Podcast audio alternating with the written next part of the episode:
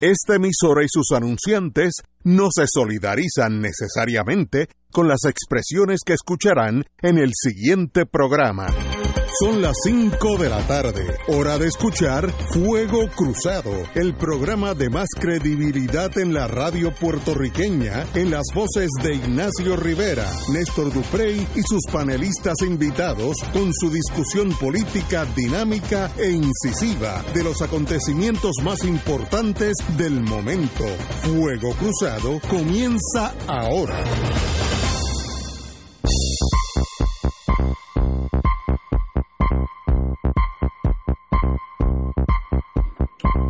Muy buenas tardes amigos y amigas, hoy es lunes primero de abril, así que empezamos, oye, tenemos los primeros tres meses ya, pero ha chocado, ha chocado, esto va rápido, wow, ya mismo hoy es April Full. Hoy, hoy Allá. Ya, sí. ¿Tuviste cuál fue la noticia de April No, yo, yo lo no lo iba a anunciar, pero toca darle la bienvenida al candidato a gobernador de Victoria Ciudadana, David Bernier. David Benier está con nosotros hoy aquí. Yo no sabía eso de Victoria. eh, Eso salió, los no. títeres del cárcel sacaron eso hoy como la noticia del Día de los Inocentes en Estados Ah, Unidos. ok. Eso Que es la había, había anunciado, tiene una cosa ahí, mira, No, pero eso, eso- esta, espérate, es que tienen algo la aquí gente- que le... La le- gente lo único que oyó es eso. Eso es no es verdad. Pero Eso es espérate, una que tienen algo aquí que le, que, que que le cola- atañe a Fernando. Hay una organización que se llama Melones en el Exilio. Mira, se ríe y no dice nada, no dice nada. Y yo sé que él tiene en la mente, Ojalá y todos lo estuvieran.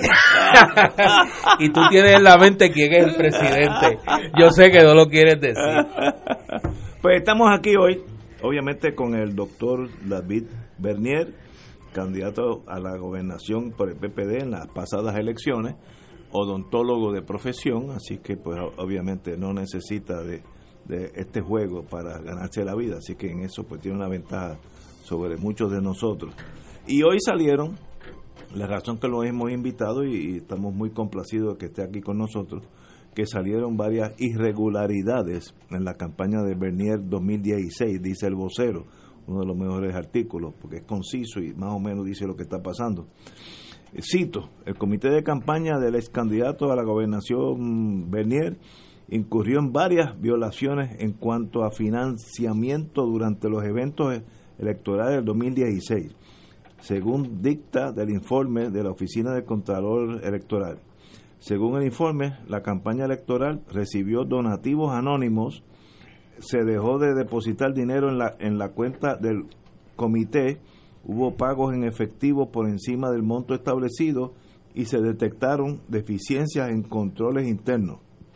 No obstante, los señalamientos realizados según el documento fueron subsanados y terminaron con una multa de 1.020 dólares al comité al comité y 325 a su tesorero Rafael Huarbe. Su casa lo conoce.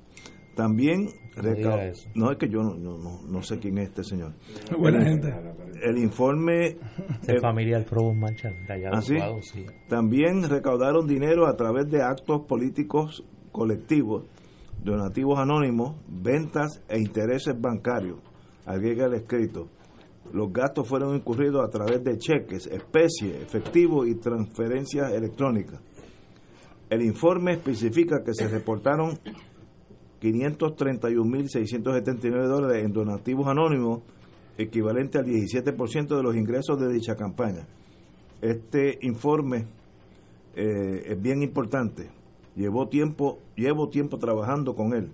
Obviamente cuando no se prevalece es más difícil. Aún así, es bien importante de que no hubiese ningún tipo de señalamiento, ilegalidad o referido.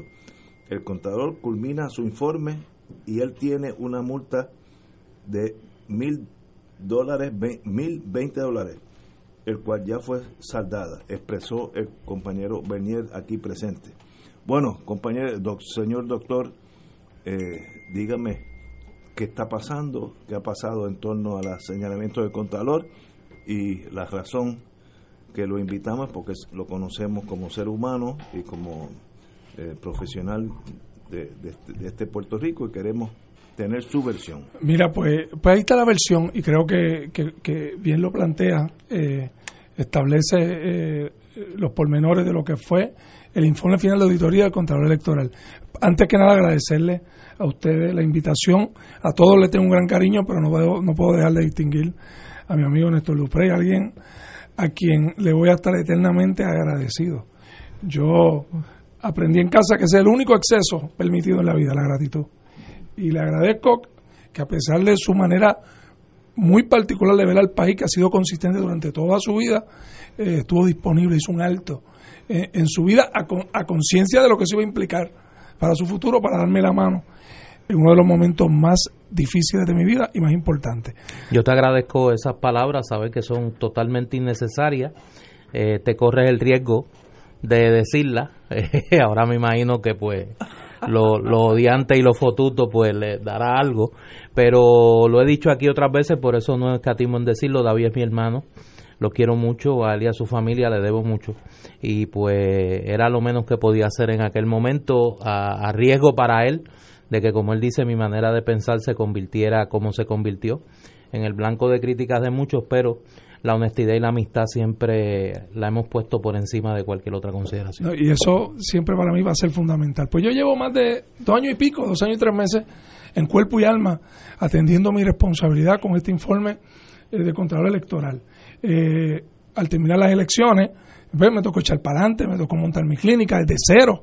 Eh, yo tuve un año completo junto a mi familia echando para adelante una campaña eh, sin recibir sueldo, poniendo los ahorros de mi familia eh, para poder hacer una campaña en las condiciones más adversas posibles. Y gracias a Dios pudimos adelantar y colocarnos a pasos de una victoria, volverle a dar esperanza a una institución que no la tenía. Eh, y eso implicó dejarle el alma.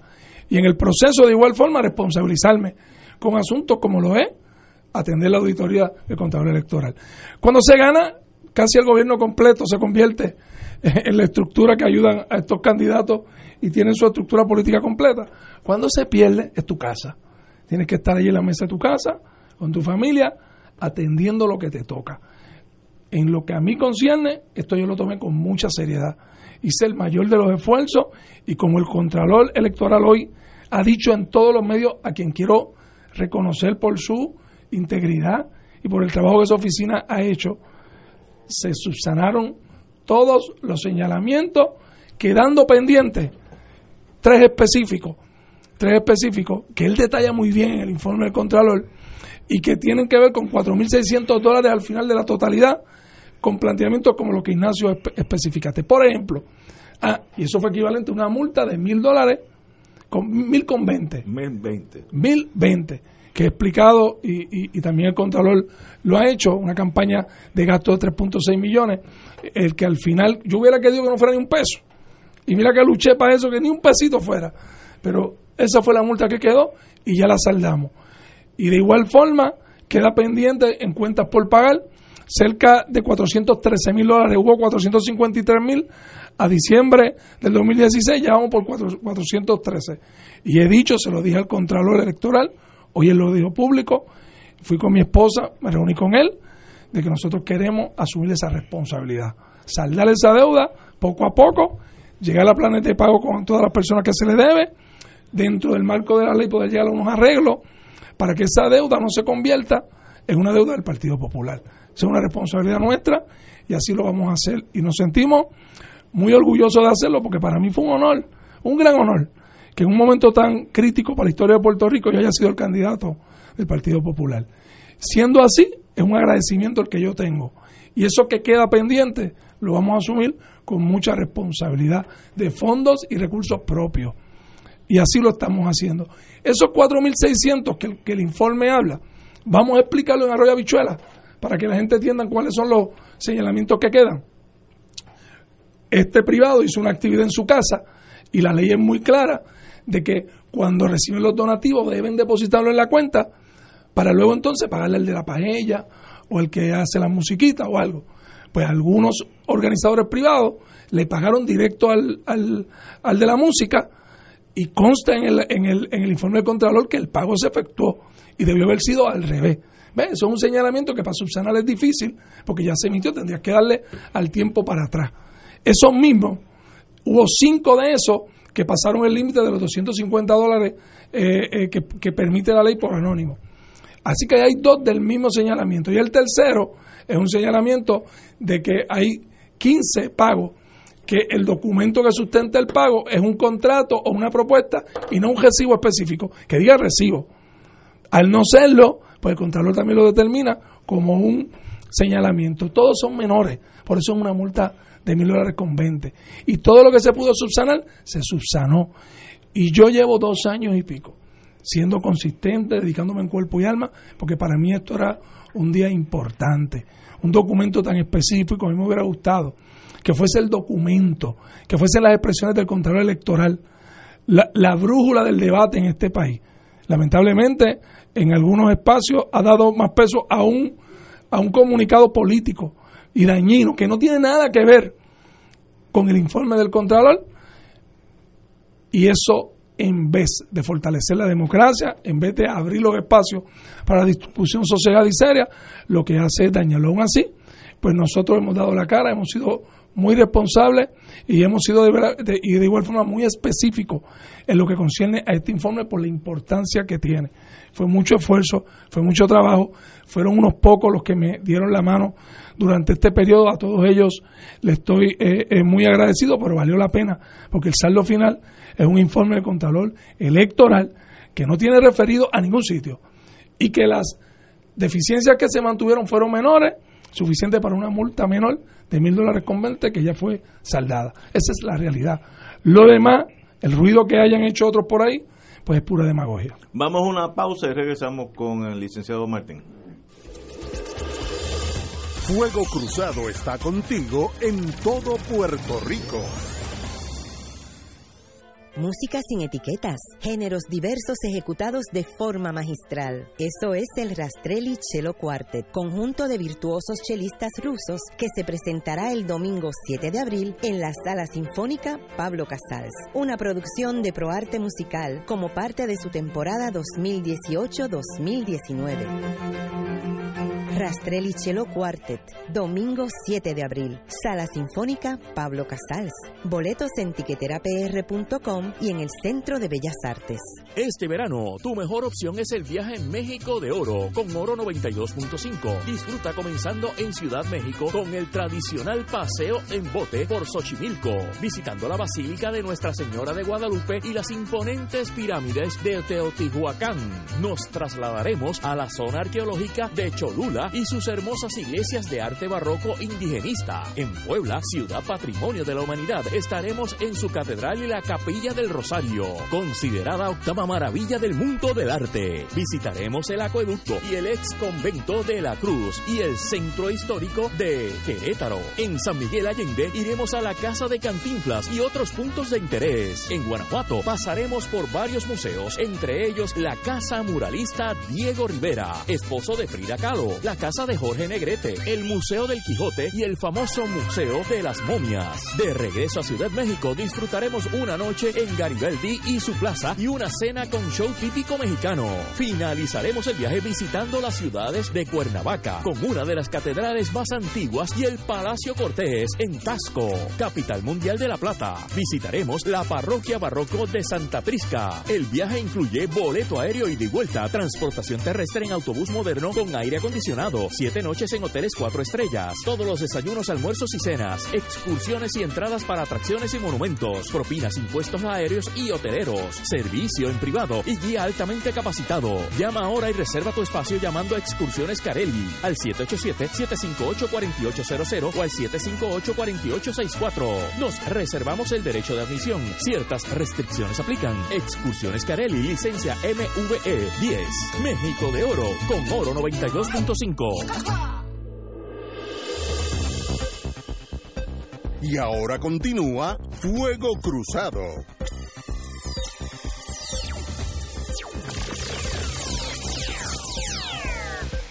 Regresamos amigos, estamos con eh, analizando la campaña del compañero David Bernier 2016 y las irregularidades que señala el contador de, las elecciones, que pues sencillamente por eso es que lo invitamos y tenemos el privilegio de tenerlo aquí.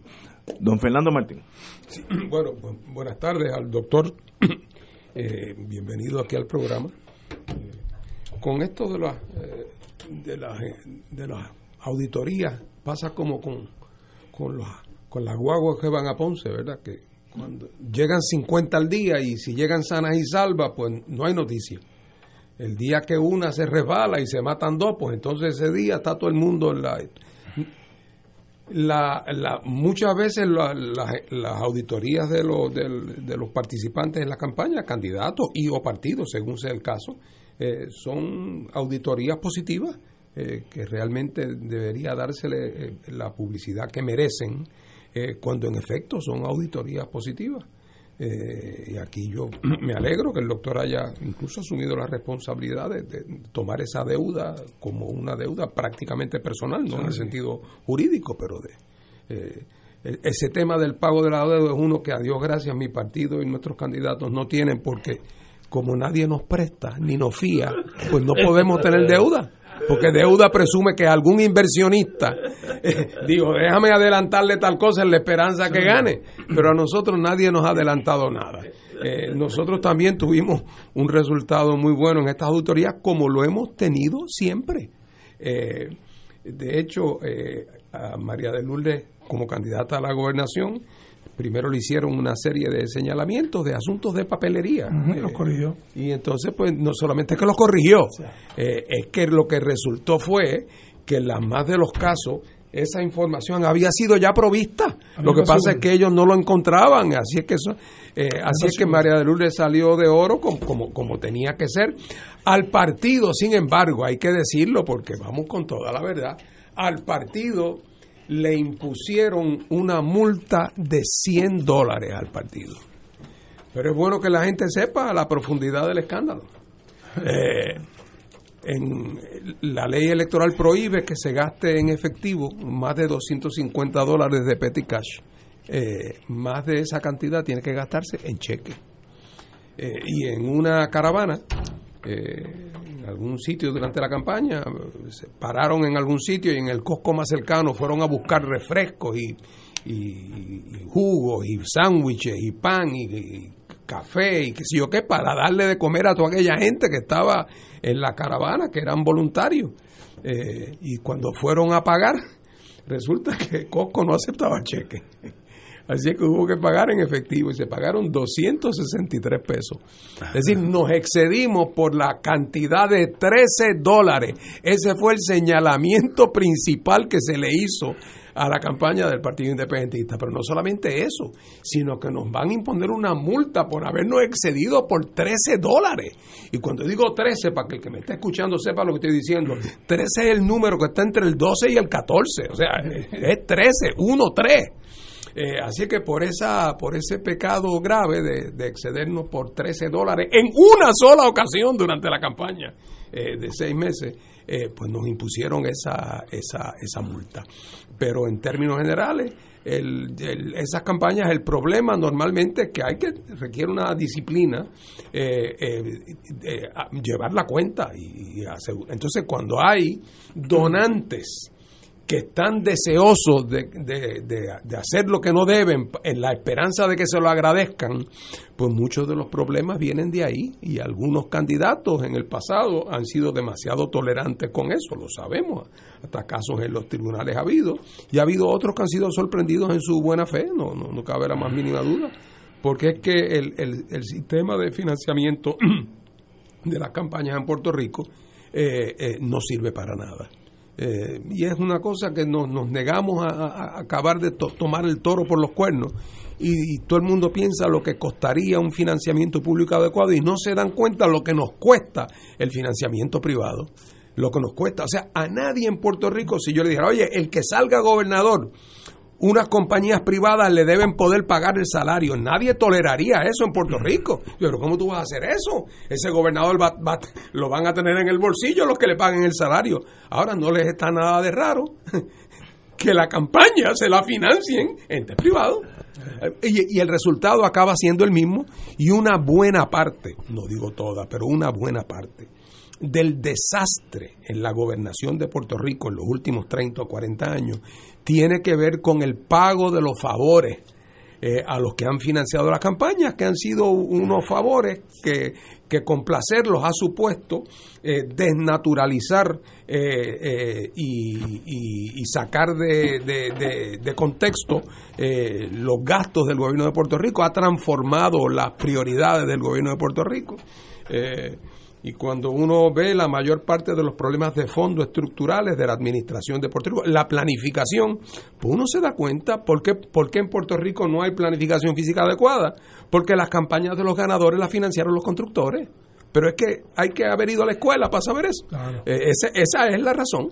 Y cuando algún buen burócrata se le ocurría que eso no se podía hacer, venía alguien inteligentemente y proponía que se cambiara la zonificación para complacer siempre a alguien que siempre tenía nombre y apellido y peor, muchas veces eran los mismos y todo el mundo lo sabía.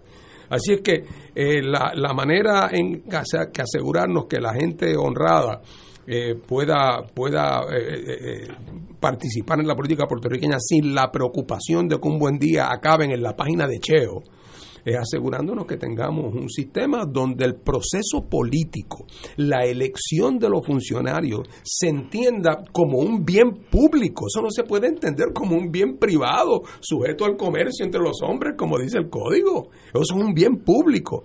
Ah, ¿cuánto cuesta? Tenemos que ponernos de acuerdo en una, en una cantidad.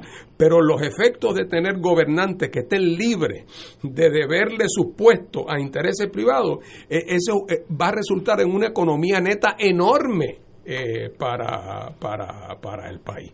Eh, Compañero, don Néstor A mucha gente le ha sorprendido, a mí no, porque lo conozco, eh, la decisión de David de asumir él la deuda de su campaña. Eso es lo que más, eso es lo, más sorprendente. Sí, porque ninguno de los candidatos anteriores del Partido Popular en tiempos recientes lo habían hecho.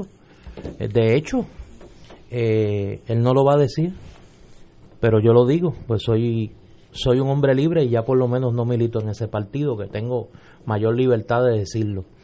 Eh, uno de los graves problemas que tuvo la campaña de David Bernier fue el secuestro de las aportaciones que se hicieron a la campaña de Alejandro García Padilla bajo la premisa de que iba a ser candidato en el 2016 y las complicaciones para poder eh, lograr un uso adecuado de ese, de ese dinero. Eh, y todos, incluyendo a García Padilla, Acevedo Vilá y los demás, el Partido Popular asumió la deuda de su campaña. ¿Por qué haces eso? Para el que no te conozca y vea la honestidad como algo excéntrico. No, no, te, no te miento. Eh, oye, vamos a ponernos claros. Mi primera candidatura fue esta. Sí. Yo he sido eh, candidato una sola vez a la gobernación fue una experiencia fantástica, eh, intensa y el sentido de, agradecimiento que yo tengo eh, de haber podido participar en ese proceso es enorme.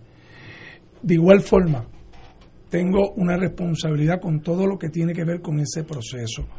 Y no te miento que este proceso de recoger dinero, de financiar una campaña, de que yo tenga que atender unos señalamientos eh, en un informe de un control electoral, me generan mucha ansiedad, me han generado mucha ansiedad, mucha preocupación.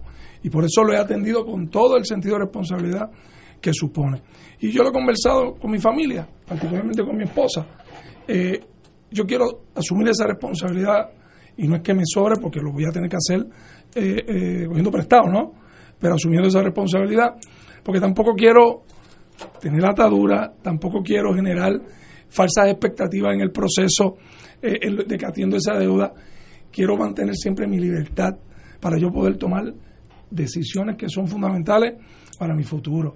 Y además, no permitir eh, en ese proceso que ya de por sí es traumático, eh, que vaya nadie a hacer ningún tipo de cuestionamiento. Yo creo que lo correcto, aunque es lo más difícil, es asumir esa responsabilidad. Eh, lo hago desde una perspectiva personal, de sentido de responsabilidad, y también tengo que ser honesto, de agradecimiento. Ser candidato eh, en las pasadas elecciones para mí fue un honor. Eh, y eso yo lo voy a llevar siempre conmigo. Así que hacer una aportación. Ya lo hice durante la campaña, con sacrificio personal y también económico. Y ahora esto es parte de esa campaña, que es lo que queda. y le agradezco ¿verdad? también la consideración a mi esposa que me ha respaldado en esa decisión, porque somos somos una sola familia. Eh, así que tenía que terminar la auditoría para tener claro cuáles es esas cuentas a pagar, para ahora sentarme con esas personas a quien la campaña le debe y poder llegar a unos acuerdos para poder de una vez y por todas saldar eso que ese remanente que queda de la campaña de 2016. Por ahí hay mucha gente preocupada y te voy a hacer la pregunta porque igual que cuando Carmen Yulín se sentó en esa silla donde tú estás, hay unas preguntas que hay que hacer, aunque uno tenga más o menos la intuición de la respuesta. Eh, David Bernier, ¿aspira a una candidatura en el 2020? No estoy activo en ningún proceso político ni proselitista. Y lo contesto con mucha honestidad. Los que están, hay, hay gente que ya tiene esa decisión hecha. Y, muy bien, están trabajando para eso, se están reuniendo. Yo no tengo esa decisión hecha. Yo no estoy en una eh, actitud eh, de consideración de candidatura ni de trabajo proselitista. Eso sí, como ser humano yo nunca he renunciado a mi derecho a tomar mis decisiones cuando yo las entienda eh, eh necesarias. Eh, por eso, en eso soy muy responsable. Yo, mi derecho, mi individualidad, pues la, la, preservo. Eh, y esas determinaciones de futuro, yo me las reservo para mí. Ahora, la respuesta a la pregunta del momento es la correcta.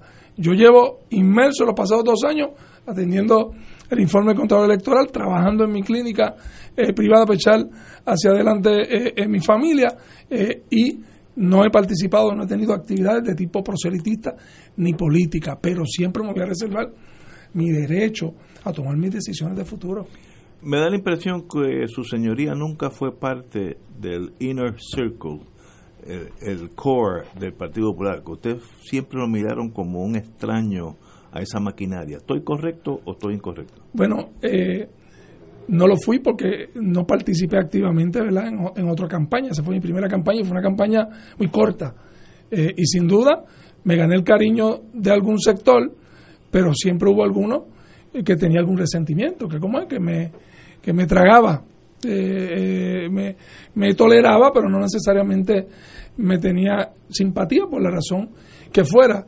Eso en el liderato. Te tengo que decir que el pueblo que el pueblo popular, la gente de carne y hueso, en las comunidades, en los barrios, eso es otra cosa. Y eso se mantiene al día de hoy. ese cariño y respeto. hablando, la dirección de ese partido siempre lo consideró usted como un extraño. Siempre, sí, que no tenía cultura política, eh, me señalaban muchas deficiencias de tipo político tradicional, ¿no? Que tenían razón. Yo no era un político tradicional eh, y hacía lo que mejor podía, era muy honesto en mis expresiones, tenía mi, mi propia narrativa de lo que yo entendía debían ser las cosas y eso siempre genera algún resentimiento, pero no en todos, porque había un grupo amplio que, que de buena fe, eh, me, si bien no me conocía, una vez me conoció, pues me dio el espacio y la oportunidad. Y ni hablarte del sector más amplio a nivel comunitario, que eso se mantiene el día de hoy y ese cariño del pueblo popular yo lo valoro y lo respeto muchísimo. Eh, no soy ajeno a las cosas que sienten y piensan y valoro mucho eh, lo que ellos, yo sé, que expresan de manera consistente, no es que me sea indiferente a eso. Lo escucho, soy consciente de cómo piensa el pueblo popular y lo respeto muchísimo. Y a ellos, mi eterno agradecimiento, no solo por lo que hicieron durante la campaña, sino por lo que siguen haciendo al día de hoy con su cariño y su afecto donde quiera que yo voy. Vamos a una pausa y regresamos con Fuego Cruzado. Fuego Cruzado está contigo en todo Puerto Rico. La oficina médica del Dr. Ramón Luis López Acosta, especialista en medicina de familia, provee servicio a pacientes adultos y geriátricos de manera continua y comprensiva, servicio de medicina primaria preventiva y de medicina intrahospitalaria a nuestros pacientes, localizada en la calle Lloveras 650, edificio Centro Plaza, suite 207, Santurce, cerca del Hospital Pavía. Llámenos al 787 725 7888 725-7888 y haga una cita para evaluación. Aceptamos la mayoría de los seguros médicos Advantage y comerciales. Todos los jueves a las 4 y 30 de la tarde, escuchas en Radio Paz Bienestar Holístico con la licenciada María Teresa Romana Acevedo. Consejería sobre la teoría de bienestar, entrevistas y valiosa información, porque alcanzar bienestar es posible. Bienestar Holístico los jueves a las 4 y 30 de la tarde por Radio Paz 810 AM. Una hora de bienestar para tu vida. Vivimos para esa noche. Gran estreno de la nueva película de Luis Molina Casanova sobre la historia del primer beato puertorriqueño, Carlos Manuel Rodríguez. Hemos conmemorado la muerte de cruz de nuestro Señor Jesucristo. Vive la historia y conoce la vida del beato Carlos Manuel Rodríguez en Vivimos para esa noche. Gala Premier en el Centro de Bellas Artes de Santurce del 5 al 7 de abril. Te invita Radio Paz 810 AM. ¿Sabías que existen cooperativas de trabajo, agrícola, vivienda, transporte, supermercados, farmacias, comunales, juveniles, entre otras? Para conocer más acerca de los beneficios y servicios del cooperativismo, sintoniza el programa radial de la Liga de Cooperativas de Puerto Rico, Cooperativismo por Puerto Rico, todos los martes a las 4 de la tarde por aquí por Radio Paz 810 AM. Y ahora continúa Fuego Cruzado. Señores, el compañero David Menier, el doctor David Menier tiene que irse, ya tiene otro compromiso, creo que es por la televisión, así que tiene que irse antes de estar allí antes de las seis, así que un Y eso, privilegio. y eso que no está en campaña. si estuviera en campaña. Un privilegio tenerte aquí. De verdad que no, no pensé que ibas a venir, pero me nos ha satisfecho mucho que viniera. Y sobre todo que en Puerto Rico eso casi no existe. Asumir, mire, esto es. Los actos míos son míos, yo respondo. Eso es como una cosa, un, un arco iris que sale de vez en cuando, cada 20 años en el horizonte. Así que lo felicito y tiene las puertas abiertas aquí en Fuego Cruzado. Agradecido a ustedes por el espacio y espero eh, pronto volver. Yo sigo interesado por el país, eso no, Con más tiempo. eso no, eso no ha cambiado nada. Así que un abrazo para seguro todos. que un día puede venir y decirle todos los, los pesares que tiene la, su profesión de odontólogo, Por- que conozco al doctor Torres Grosa y las cosas que nos dicen es espantosa. Oye, antes que David se vaya, porque obviamente si no lo hago después me van a reclamar, a don Luis y a doña Celia, los padres de David, un abrazo desde acá, a Ale, a, a Adrián, que ahora es actor también, a, a Miranda, que es la sensación de esa familia, es y a toda la familia eh, Bernier Rivera, que saben que los quiero mucho. Gracias, Néstor. Un abrazo para todos. A las órdenes. Muchas gracias. Bueno, señores, continuamos con Fuego Cruzado. Hay otras noticias que tenemos que cumplir. Eh, no sé ni, ni cómo después de esto. Tú pues- te has quedado como que... Sí, sí. Es la verdad que, que es un caballero y una persona eh, de, de- mucha valía. Eh, Yo voy a decir algo que yo nunca he dicho, lo voy a decir desde la libertad que, que disfruto. El Partido Popular no se merecía a David Bernier de candidato a gobernador. De verdad. Eh, fue muy decente, fue muy honesto, trató de ser, trató de hacer los cambios que ese partido necesitaba para sobrevivir y lo que encontró fue el establishment. como dijo Lloren, la envidia y el odio de los mortales. Y pues ahora en un gesto más de honestidad, pues decide hacer lo que otros no hicieron. Asumir él personalmente la deuda de su campaña y pagarla. Eso es un acto noble de parte de él. Oye, pero ah, ya que estamos en la finanza de los partidos, el Partido Popular se mueve hacia el 2020 pidiéndole 20 dólares al mes para solventar a los, a los seguidores del Partido Popular, para solve- solventar las finanzas del partido antes de los próximos comicios. Eh, en otras palabras, usted llega, eh, el eslogan se llama 20 para el 2020 y es que todos los aquellos que estén dispuestos pueden donar 20 dólares mensuales ah, en camino a, la- a las próximas elecciones. Eh, eso es se ha dado en el pasado. Yo no estoy muy muy muy ducho en ese mundo de partidistas y que no no sé, pero obviamente es una forma del Partido Popular salir del hoyo económico en el cual se encuentran. Fernando, usted que ha estado en ese mundo también. Pues no, no sé, no sé si nos referimos al mismo mundo, pero en Mundo para- ese yo no he estado. Pero mira, la realidad es la siguiente. eh, en un momento como este, donde en el Partido Popular haya incertidumbre sobre quiénes van a ser su, su plantilla eh, de candidatos en las próximas elecciones y cuáles van a ser sus oportunidades de, de- si algunas, de ganar, eh, pues el que tiene 20 pesos en el bolsillo y los tiene en su presupuesto destinado eh, a ayudar al Partido Popular o a sus candidatos, va a esperar a saber que, le, que echa el dinero en la alcancía que corresponde.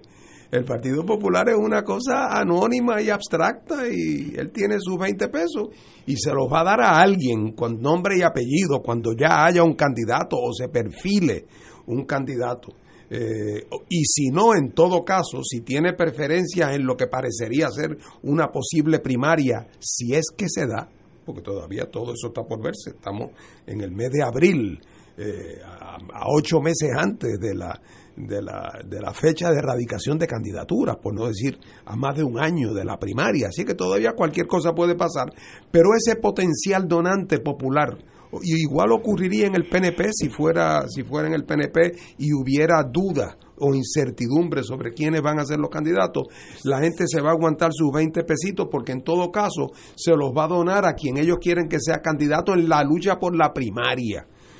Por eso es que los partidos eh, PNP y Popular, aunque dicen favorecer las primarias en principio, y aunque pueden tener razón en que los daños políticos de las primarias están exagerados, no deja de ser cierto de que las, las primarias suponen una erogación de dinero eh, y que llegue el momento en que cuando por fin ya se han decidido por un candidato, es después de una primaria en que Juanito se ha gastado cientos y cientos y cientos de miles de dólares y Pedrito se ha gastado igual cientos y cientos de miles de gente que lo tuvo que sacar de su bolsillo. Eh, así que por lo tanto tiene un efecto de drenaje eh, eh, económico y esa es una de las razones por las cuales, aunque de la boca para afuera hablan de primarias, en el fondo si pueden evitarlas las evitan y por qué los partidos contrarios las promueven en el contrario eh, y no ellos mismos. Así es que si el Partido Popular como institución sale hoy a pedir que el que tenga 20 pesitos que le sobren se los mande, está ladrándole a la luna. Compañero, don Néstor.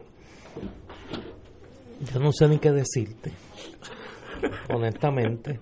Bueno, porque pero una forma de No, recaudar bueno, dinero. tú sabes por qué. A mí todavía se me hace muy difícil hablar del Partido Popular con una distancia prudente, porque a mí nada de eso me sorprende. No me sorprende porque ese era el estado de situación del partido desde hace dos años.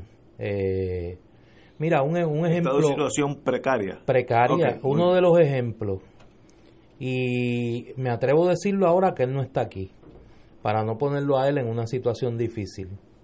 A David Bernier lo tuvieron políticamente con un revólver en la 100 por más de un año, amenazándolo con una auditoría interna dentro del Partido Popular. Y cada vez que sonaba el nombre de David Bernier como potencial candidato, salía la dirección del Partido Popular a decir, no es que estamos esperando los resultados de la auditoría interna. Eh, y ahí vienen serios señalamientos contra la campaña de Bernier. Y ahí van a salir eh, todas las cucarachas que había dentro de esa campaña. Oye, nunca hicieron la auditoría. No le pidieron un solo papel al Contralor Electoral. Las veces que David Bernier pidió sentarse para ver la auditoría preliminar, no había tal cosa. Era simplemente un revólver político en la 100 de David Bernier porque David Bernier era un potencial contrincante para la candidatura a la gobernación. ¿Tú quieres un, e- tú, tú quieres un ejemplo de mezquindad más grotesco en los años recientes de la política nuestra. Pues mira, esos vientos cosechan estas tempestades. Un partido que está en quiebra en la opinión que tiene el país sobre él. Y entonces tiene que recurrir a este gesto desesperado.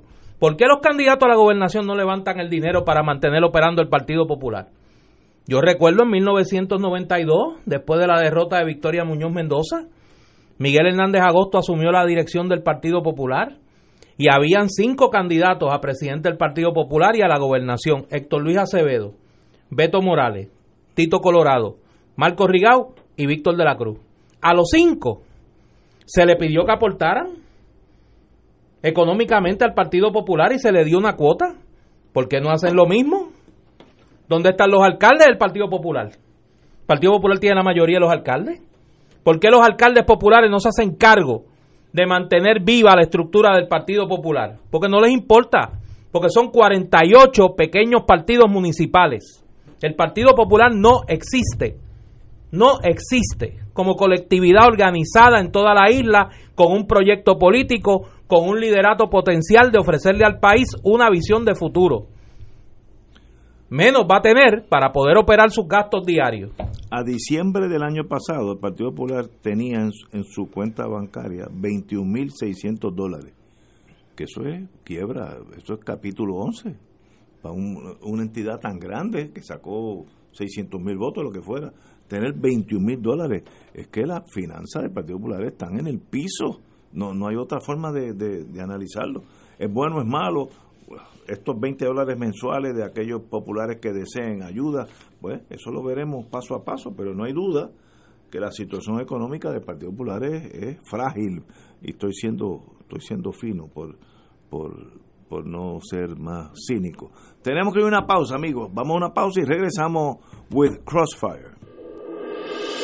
Esto es Fuego Cruzado por Radio Paz 810 AM. Hay muchas clases de intereses. Interés por tu pareja, por la familia, por el deporte o la música y hasta el interés que te da el banco. Pero el interés de Aela es el mejor porque su único interés es el tuyo. Empleado público y pensionado, cuando vayas a confiar tus ahorros, a elegir una IRA, a solicitar un préstamo o una tarjeta de crédito, asegúrate de que sea solo con Aela. Aela, haciendo a Puerto Rico más grande. Fuego Cruzado está contigo en todo Puerto Rico. Todos los jueves Radio Paz y la Administración del Seguro Social te ofrecen un espacio informativo para orientarte y aclarar tus dudas sobre los derechos, requisitos y obligaciones para poder disfrutar de sus beneficios. Plantea tus preguntas por el 787-300-4982 y conoce antes que nadie los detalles concernientes a cambios y nuevas regulaciones, escuchando todo sobre Seguro Social con Víctor Rodríguez los jueves de 2 a 3 de la tarde por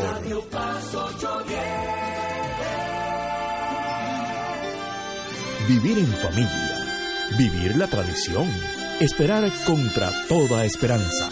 PSB Productions presenta el musical que te robará el corazón. Fiddler on the Roof, en español, del 12 al 21 de abril. Centro Bellas Artes de Santurce. Para información y boletos, 787-505-6677, 787-620-4444 y 787-792-5000. Y ahora continúa Fuego Cruzado.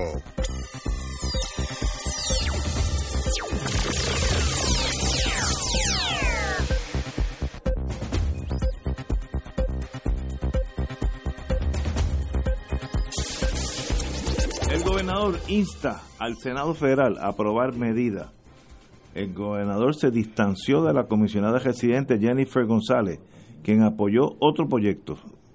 En Washington, dos versiones del Partido Popular, del Partido Nuevo, uno, uno contra el otro. Bueno, entonces, ¿cómo uno analiza esto? Justo cuando la comisionada residente Jennifer González se defendía de las críticas de líderes populares, el gobernador Rosselló se distanció ayer de, su estrategia, eh, de, su, de la estrategia de su compañera, eh, y, y, pidió que se apruebe hoy en el Senado norteamericano el proyecto demócrata para mitigar recientes desastres naturales.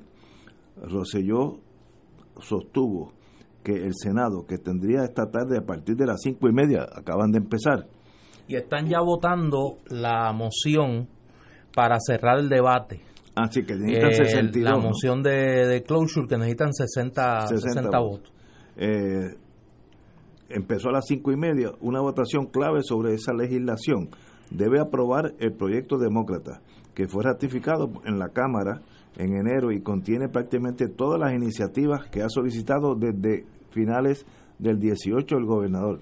González, nuestra comisionada residente, reafirmó que aboga por la aprobación del proyecto de los republicanos, que aunque contiene los 600 millones en asistencia alimentaria de emergencia, deja fuera otras medidas como la dispensa en el pareo de fondos de FEMA eh, para, para medidas de emergencia y 25 millones para la restauración del caño Martín Peña.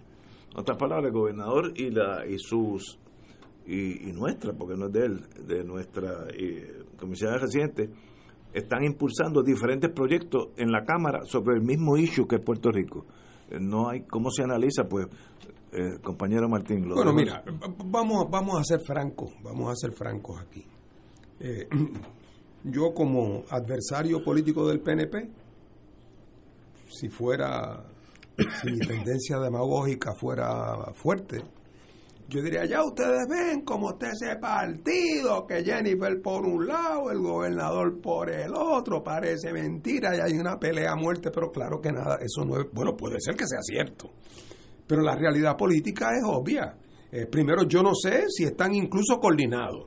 Uno es demócrata, otro es republicano. Allá hay el Senado es republicano, la Cámara es demócrata. El proyecto de la Cámara tiene los 600 millones de los cupones y tiene además unos chavos más como la exención del pareo, de lo que Puerto Rico tiene que parear para poder obtener ciertos fondos de reconstrucción. El del Senado no tiene eso. Y por lo tanto, pues, que ¿qué es lo que dice la comisionada residente? Ellos no me hablan a mí al oído, yo estoy diciendo lo que veo en, en, los periódicos. La comisionada residente quiere poder favorecer el proyecto republicano en el Senado para no pelearse con sus amigos republicanos. Entonces, ¿cuál es el argumento de ella? Vamos a pasar vamos a pasarlo con esa versión recortada, porque ahí están los 600, y lo otro lo luchamos en el comité de conferencia. ¿Verdad? Entonces Roselló, que no, que está el demócrata, que no quiere aparecer, después que los demócratas han puesto todos los bizcochitos en, el proyecto de la Cámara, no quiere el gobernador ahora aparecer menospreciándolo. Así que el gobernador se ve obligado a decir, aquí tenemos que dar la batalla hasta el final porque se apruebe el proyecto de la Cámara tal cual. Resultado neto, que se crea la impresión que tienen objetivos distintos, tienen el mismo objetivo. El mismo objetivo se llama, desde el punto de vista de ellos, lograr lo más posible.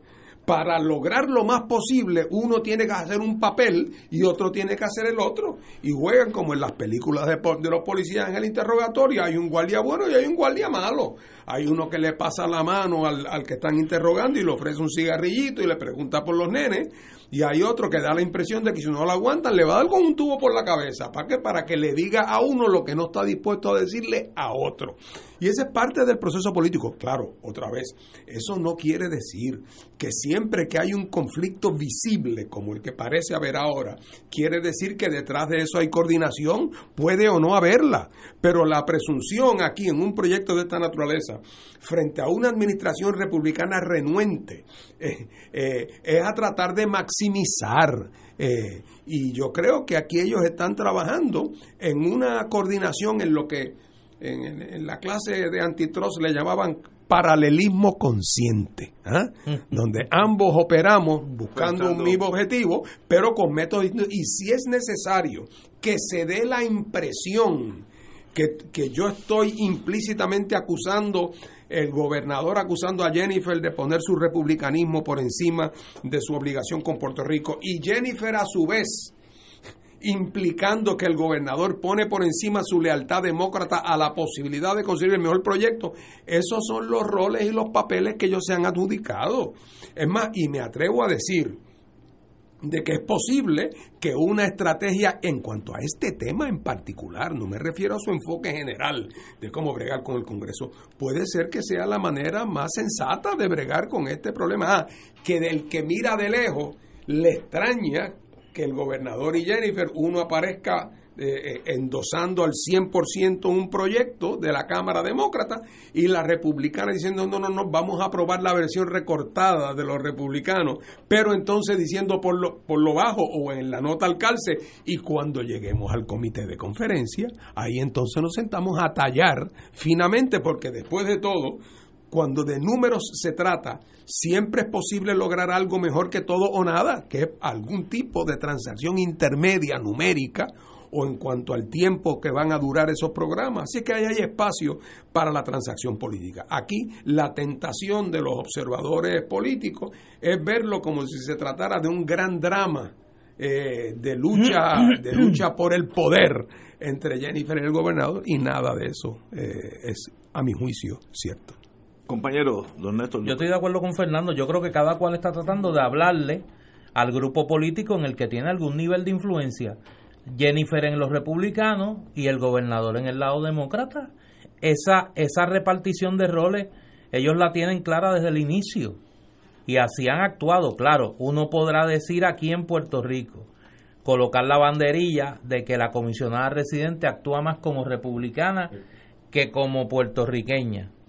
Eh, en el caso del gobernador es más complicado porque en este caso el lado demócrata coincide con el planteamiento desde el punto de vista nuestro eh, responsable de que se honre el compromiso con el dinero para la recuperación económica de Puerto Rico. Aquí los malos de la película y un poco a quien le toca jugar de aliada de los malos de la película es la comisionada residente. perdóname, Néstor, añado lo que tú dices con toda razón, de que hasta diciembre del año pasado el cuadro era más sencillo. Claro. Porque si bien era cierto que Rosselló era demócrata y doña Jennifer republicana, ambas cámaras estaban en manos de los republicanos. ahora, ahora la cosa se complica porque ahora los demócratas se pueden tomar iniciativa con proyectos que vienen avalados por una mayoría cameral. Eso en el en, el, en, los, en los dos años anteriores no hubiera podido ocurrir nunca, porque los demócratas nunca pudieron haber tenido un proyecto mayoritario. Y así es que ahora eso agudiza por lo menos en la medida en que, la, en que el conflicto entre Cámara Demócrata y Senado Republicano se agudiza, pues necesariamente se tiene que agudizar la percepción de que, hay, de que ese conflicto también se refleja en un roce o en una fricción entre las prioridades de la comisionada y las prioridades del gobernador. Pero esa, e, es que eso son, esa es parte, eso es una viñeta de nuestro de nuestro de nuestro circo de nuestro circo colonial. Señores, antes de ir a la pausa, el, el determina causa probable contra el ex legislador Ramón Rodríguez Ruiz. El juicio contra el ex representante Ramón Rodríguez Ruiz por delitos de fraude e intervención indebida en operaciones gubernamentales al imputarle la concesión de donativos legislativos a entidades sin fines de lucro, presuntamente creadas en su oficina, las cuales no cualificaban para recibirlo, fue pautado para el 30 de abril. Estoy seguro que no se va a celebrar el 30 de abril, pero fue pautado para el 30 de abril.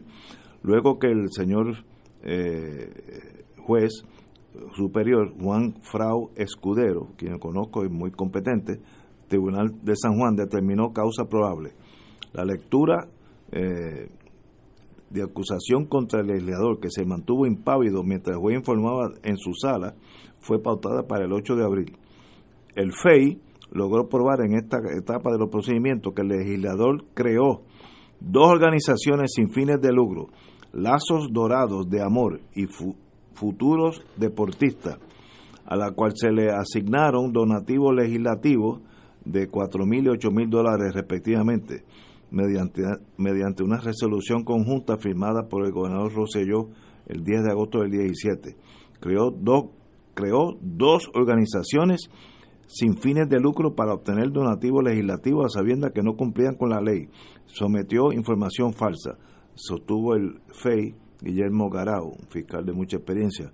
Eh, bueno, pues ahí tenemos, este señor llegó a la legislatura y parecía que era un atleta de esos 100 metros que no tocaron el pito y ya arrancó a la suelta. No, era, maratonista, es de 100 metros eh, sin valla. Así que dicen que los puertorriqueños no son emprendedores. Exacto, ese hombre a la, a la primera no se le había secado la, la tinta en su juramento y ya estaba en estos trámites pero esos son víctimas, para mí, casos que dan más Pero pena. ¿cómo que víctima? ¿Y No, ¿Cómo sí. que te da pena, No, chico? que- porque porque da- a mí Esas me da cosas pena. no pueden dar pena. Pero a mí me da pena que Puerto Rico esté produciendo este tipo de espécimen, porque eso tiene que... Este señor no vino de Marte, vino de nuestra sociedad, estudió Claro. aquí, eh, llegó a la legislación, Pasó por los filtros. de- eh, todo estos filtros sociales. De las primarias. Entonces uno dice, pues, pues entonces, eh, ¿cuál es el sistema educativo? Ahora que estamos, volvemos al tema clásico.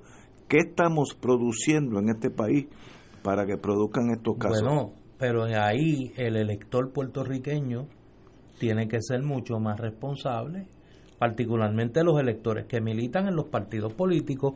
Este señor no fue llenó una solicitud para ser legislador. No, se la ganó Este la señor calle. fue a una primaria en el PNP, la ganó. Luego fue a una elección general y ganó también. Yo no sé cómo era su contrincante, yo honestamente no me acuerdo quién era su contrincante, ni en el PNP, ni eh, luego en la elección general, candidato al Partido Popular, honestamente no me acuerdo quién era. Ahora, pero hay que recordar que el que lo sustituyó en el escaño, no estaba, ese sí que no estaba, mira, no, no había terminado de decir así me ayude Dios. Y ahí- por ahí Y mismo ya se le fue. hicieron un señalamiento de que era este casi ingeniero, que estaba certificando por ahí este plano como si fuera ingeniero. No digas eso. eh, eh, son gente que, que cree en el Estado como facilitador, Como el facilitador. gobierno como facilitador. Y él facilitaba los, los, los planos. Así es. Si total un plano lo certifica cualquiera. Mira, Ignacio, una noche, es papel nada más. una noche que no tengas mucho que hacer, haz el siguiente ejercicio. Eh, eh, saca un papel, te sientas ahí en la mesa de tu casa mirando al Parque Muñoz Rivera y escribe lo que, según tu impresión, sin, sin- son eh, los 10 alcaldes que tienen más fama de corruptos en Puerto Rico. Y después abre la página de la Comisión Estatal de Elecciones y pon al lado la lista de los 10 alcaldes que por más votos ganaron en Puerto Rico y encontrarás sorprendentes resultados. Lo cual quiere decir que el tema de la reputación, eh, inclusive de la gente, ya dejó de ser factor para muchos electores, no para todos, naturalmente, menos mal que hay una reserva de decoro y decencia en el país, pero para mucha gente, la teoría es alguien que me puede resolver. Tú no dices tantas veces citando al- al- a los políticos cubanos de la década del 20, tiburón se baña pero salpica. Lo importante es que salpique, que tire la breíta en la entrada de la finca, que consiga el trabajo de fiscal para la sobrina. Si es, si, ah, que no me venga a decir ahora que en la campaña aceptó dinero del, del puesto de gasolina, porque allí es que la flota del municipio va a coger gasolina. No me venga con ese detalle. ¿ah? Así es que, y- así es que hay una complicidad no meramente pasiva, hay una complicidad activa de un sector del electorado que a su vez ha llegado a pensar que el- para lo único posible que puede servir la política es para que alguien me tire 100 metros de brego a la entrada de la finca, para más nada. Porque ya sé, si, si, si, yo no sé si les queda en el recuerdo la idea de un gobierno que actúa para el bien común. Y por lo tanto ese cinismo se convierte en manos del, ele- del elector individual. Yo voy a votar el día de las elecciones. ¿Por quién voy a votar? Hombre, por alguien que me resuelva, porque tras que tengo que pagar contribuciones, que por lo menos me resuelva algo, que por lo menos a la nena me la acepten en el trabajo de verano, que el, el año pasado no me le tocó nada. Entonces, No, si fuera- entonces todo eso va cogiendo Pero, esa- pero, pero tu, tu cómputo es modesto. O sea, si fuera el trabajo de verano, o sea, el, el, a, a los candidatos del PIB yo sé que eso no les pasa, pero a los candidatos del Partido Popular y del PNP, yo por lo menos sé lo del Partido Popular, tú llegas a una casa, ay, mire, es que mi hijo eh, eh, eh, ha solicitado en la Autoridad de Energía Eléctrica y en el fondo, oye, porque no es la ACA. Es que, pero, no, no, pero, eso, eso, es porque, Salud. eso es porque creen en la unidad familiar. Sí. La y la nena, mire, eh, eh, eh, ella bendito. Hay una, yo me enteré que hay una plaza en el fondo ahí y la nena lleva este, eh, ha solicitado, pero Siempre como- interesada en la gente, en la gente que sufre. Sí, en los trabajadores Sí, y los accidentes. Pues imagínate. O sea, que lo que quiero decir es que el elector no está exento. O sea, el clientelismo necesita de ambas partes. Del político que sabe que hay una debilidad en el elector y del elector que entiende que su voto es un artículo de trueque. Y entonces yo entre, problema. entre eso te confieso que aunque me lo critiquen, distingo entre el hurto famélico, el que roba para comer, el que está en el piso tirado y no tiene que, con qué comprarle una medicina al hijo, tiene que hacer lo que tenga que hacer para resolverlo. Pero oye, y aquí hay mucha gente que está así de mal. Pero hay otros que no es eso. Hay otros que es desde el Mercedes-Benz, ¿ah? desde el bufete, desde la firma de consultoría, desde los que certifican la obra, desde los que le venden las pólizas del seguro al gobierno. O sea, y eso no, ahí, ahí no hay hurto famélico de clase alguna. Y es lo contrario. Esa es la casta de vividores que se ha desarrollado en Puerto Rico en los últimos 40 años. El único caso conocido en, el, en, lo que al PIB respecta es el de Carmelo Ríos, que dijo, como yo fui donde García San Inocencio y no me dio un trabajo, vice PDP, admisión de falta, que dicen ustedes, relevo de prueba. Ese por lo menos lo dijo. Sí, sí. Over the counter. este récord. Este récord. Yo fui donde Víctor, Víctor no me dio un trabajo. De hecho, su padre, a quien conozco, Destacado, sí, un destacado líder del Partido Independentista puertorriqueño, un hombre muy serio. Quiero hacer esa distinción porque creo que es terrible. Pero que, pero por lo menos sincero, hay que darle a en sinceridad. No, no, no hay nada escondido ahí. Este, y si mañana aparece el Partido Italiano Partido Comunista Italiano. Que ofrece más, pues, nos vamos con Italia. Señores, son las 18 horas, vamos a una pausa. Fuego Cruzado está contigo en todo Puerto Rico.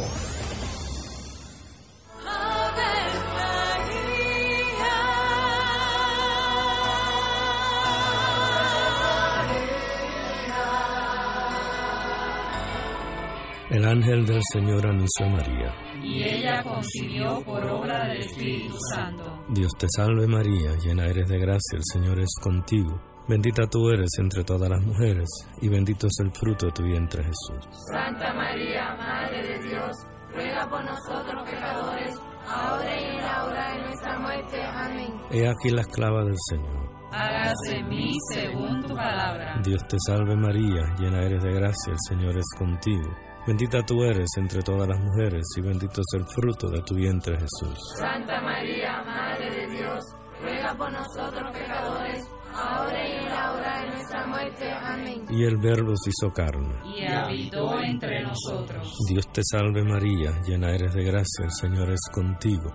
Bendita tú eres entre todas las mujeres, y bendito es el fruto de tu vientre Jesús. Santa María, Madre de Dios, ruega por nosotros pecadores, ahora y en la hora de nuestra muerte. Amén. Ruega por nosotros, Santa Madre de Dios. Para que seamos dignos de alcanzar las promesas de nuestro Señor Jesucristo. Oremos.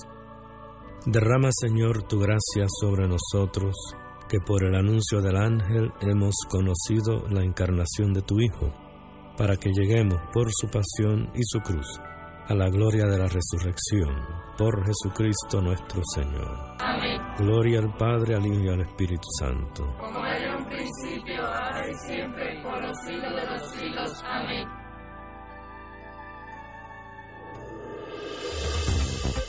Aquí la llama se enciende cada tarde a las 5 porque escuchas Radio Paz 810 AM, WKBM San Juan y retransmite en diferido WOROFM Corozal San Juan, la Casa de Fuego Cruzado, el programa de más credibilidad en la radio puertorriqueña.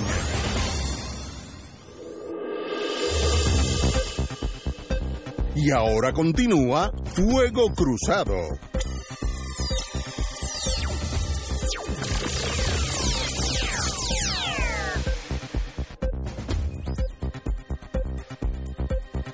Regresamos, amigos y amigas, a Fuego Cruzado. Mira cómo son las cosas que un amigo, querido amigo, me recuerda a un incidente que yo viví acabando de llegar al Senado en el 91. Yo era joven e idealista y dirigí la comisión de los jurídicos allí, 91, cuando don Fernando Martín era senador. Eh, en el año del Señor. En el año del Señor de 1991 se estaba discutiendo un proyecto y yo estoy seguro que Fernando se acuerda de la anécdota, porque eso se comentó en el Salón Café allí. se está discutiendo un pro- una nueva ley de farmacia y la medida va a un caucus del Partido Popular. En la delegación popular había un senador del este que tenía que era dueño de farmacia y en el- la delegación popular estaba Victoria Muñoz Mendoza que pues es un paradigma de honestidad y en el caucus del Partido Popular dice fulano yo me imagino que tú te vas a inhibir porque eh, tú tienes farmacia. Y el senador dice, pero ¿cómo va a ser? Si yo no defiendo mi farmacia, ¿quién la va a defender? Eh, oye, te estoy hablando de 1991, el Partido Popular. O sea, de allá para acá, eso es prelegislador a tiempo completo. Sí, eso es. Eso es prelegislador a tiempo completo. O sea, y esos vientos trajeron. Pero oye, Estos no solamente ¿Tú te acuerdas quién fue? Bueno, sí, claro.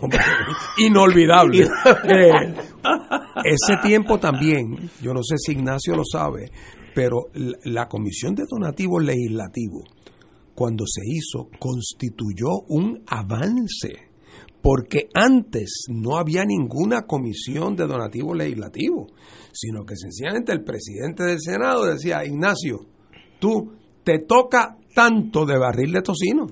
Y eso tú lo distribuías Como tú como te daba la gana.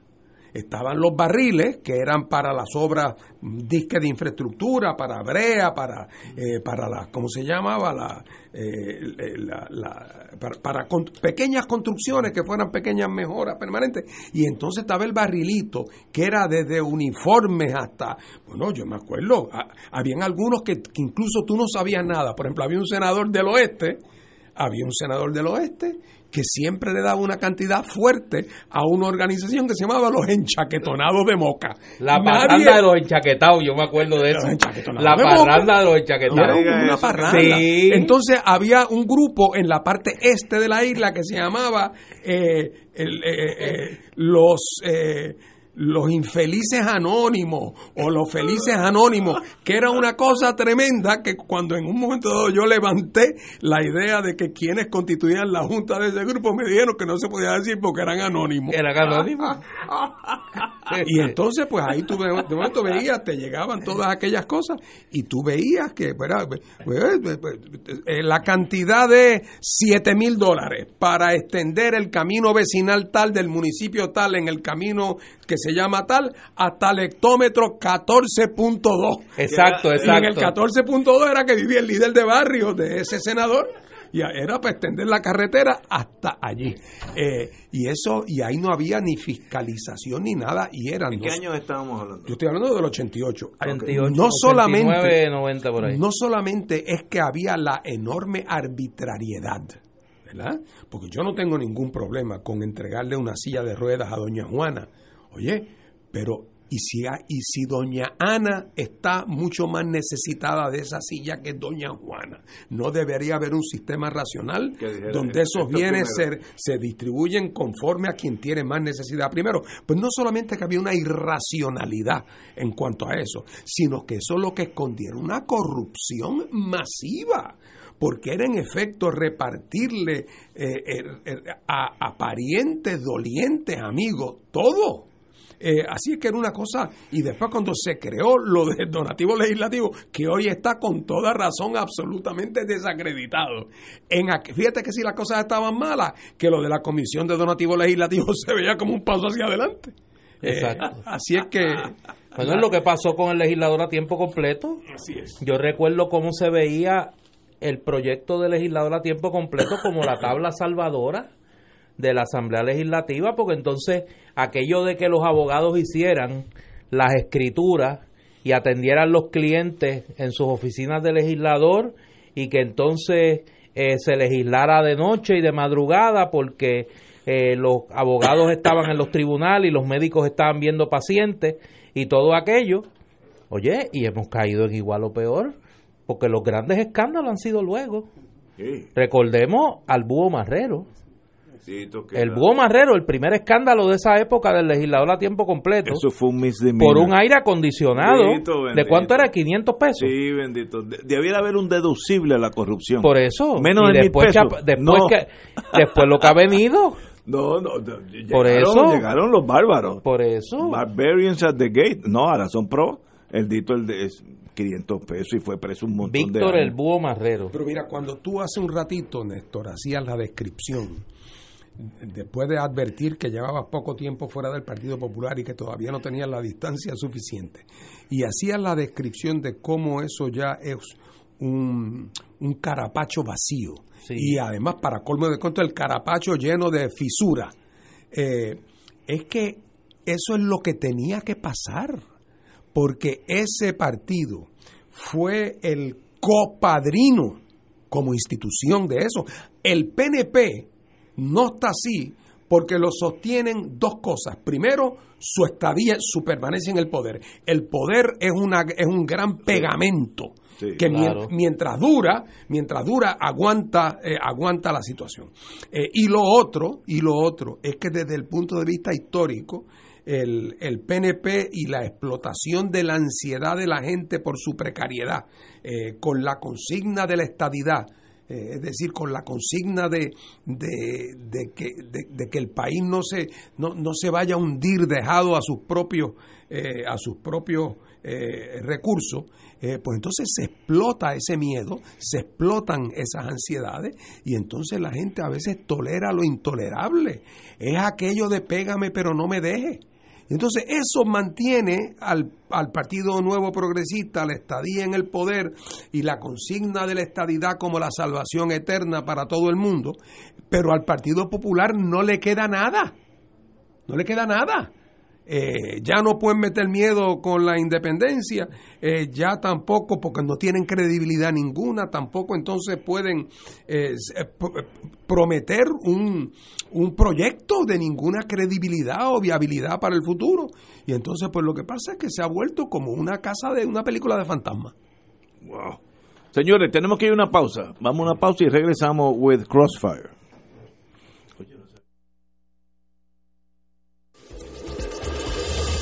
Fuego Cruzado está contigo en todo Puerto Rico.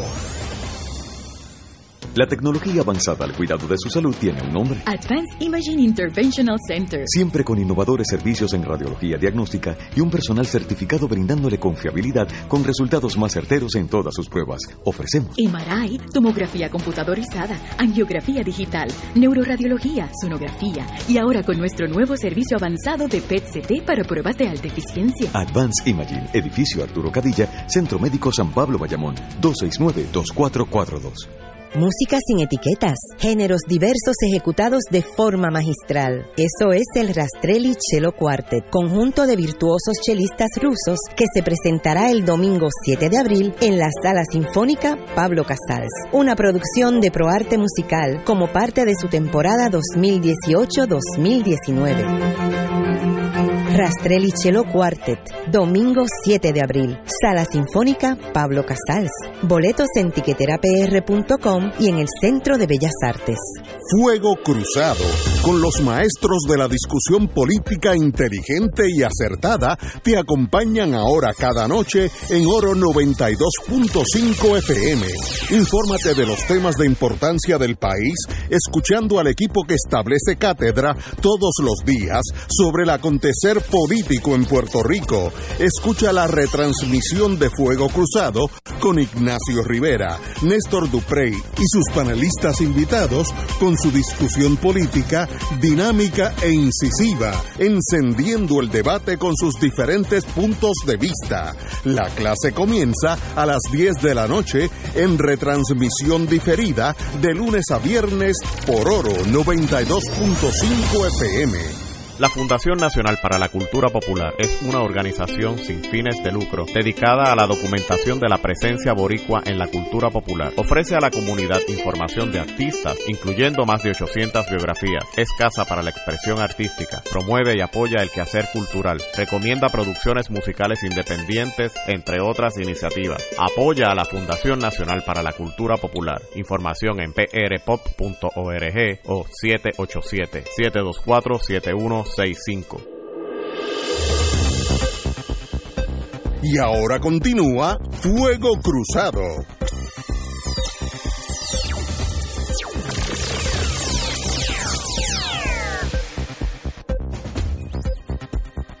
Regresamos, amigos y amigas, a Fuego Cruzado. El gobernador Rosselló anunció que su administración estará presentando una legislación que busca autorizar por primera vez en Puerto Rico las apuestas en eventos deportivos y juegos electrónicos, lo que incluye las apuestas por Internet que se originan en las islas. Me imagino que esto es una especie de Las Vegas Revisited. Eh, explicó que la medida busca aprovechar el enorme auge que han tenido en tiempos recientes estas apuestas y que generan ingresos estimados en 3 billones de dólares en, tan solo en los Estados Unidos. Ah, pues esto sería internacional. Además, la medida busca legalizar esa práctica, ya que ocurre de manera ilegal en muchos lugares de la isla. Desconocía eso. Al tiempo que el gobierno obtendría ingresos por concepto de impuestos a las apuestas. Sería la acercarnos al concepto de Las Vegas donde eh, las apuestas son todas legales y tú puedes apostar literalmente, abiertamente, a que los Cleveland Browns le van a jugar a los Los Ángeles este, Rams en el domingo que viene. Bueno. Y que van a ganar tanto. Y que, y que y puedes apostar, mira, por tres, por siete. Eh, todo eso sería legal. Buena idea, mala idea. Yo no le veo gran tragedia si eso sucede. Eh, me imagino que habrá gente que piensa un, un una forma más de gastar dinero, pero con la escasez económica de Puerto Rico, pues no le veo por qué, por qué detener esa legislación. Mira, en una noticia que reporta hace unos minutos eh, José Delgado eh, en su cuenta de Twitter, la mayoría republicana no logrará cerrar el debate en el Senado sobre su proyecto para mitigar recientes eh, desastres. Eh, la votación final fue 44 a 49, necesitaban 60 votos. Ahora va a votación el proyecto demócrata. Así que... Tenemos dos cosas. vamos a ver qué pasa. Hay que estar pendiente porque parece que los demócratas tienen una oportunidad ahí de, de pasar su proyecto. Compañero. Sobre, sobre el tema de...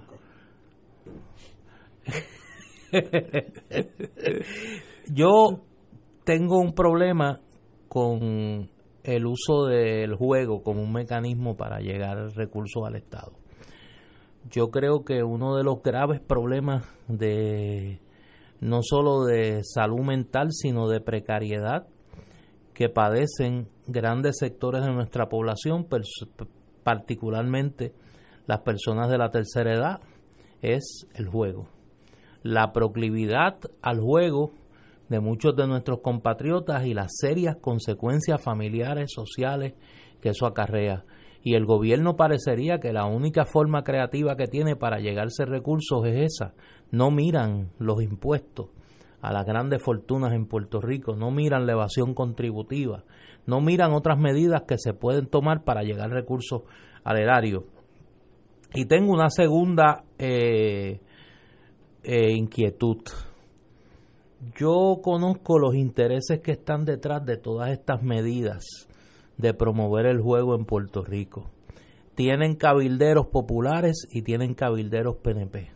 Han tratado por todos los medios, utilizando la crisis fiscal, para colarse en, en Puerto Rico. No me sorprendería que esta es la nueva encarnación de una gente que anda hace mucho tiempo por ahí rondando comprando conciencia con buenos cabilderos bipartitas, tratando de impulsar la videolotería, tratando de impulsar otras formas de eh, seguir entronizando el juego en Puerto Rico.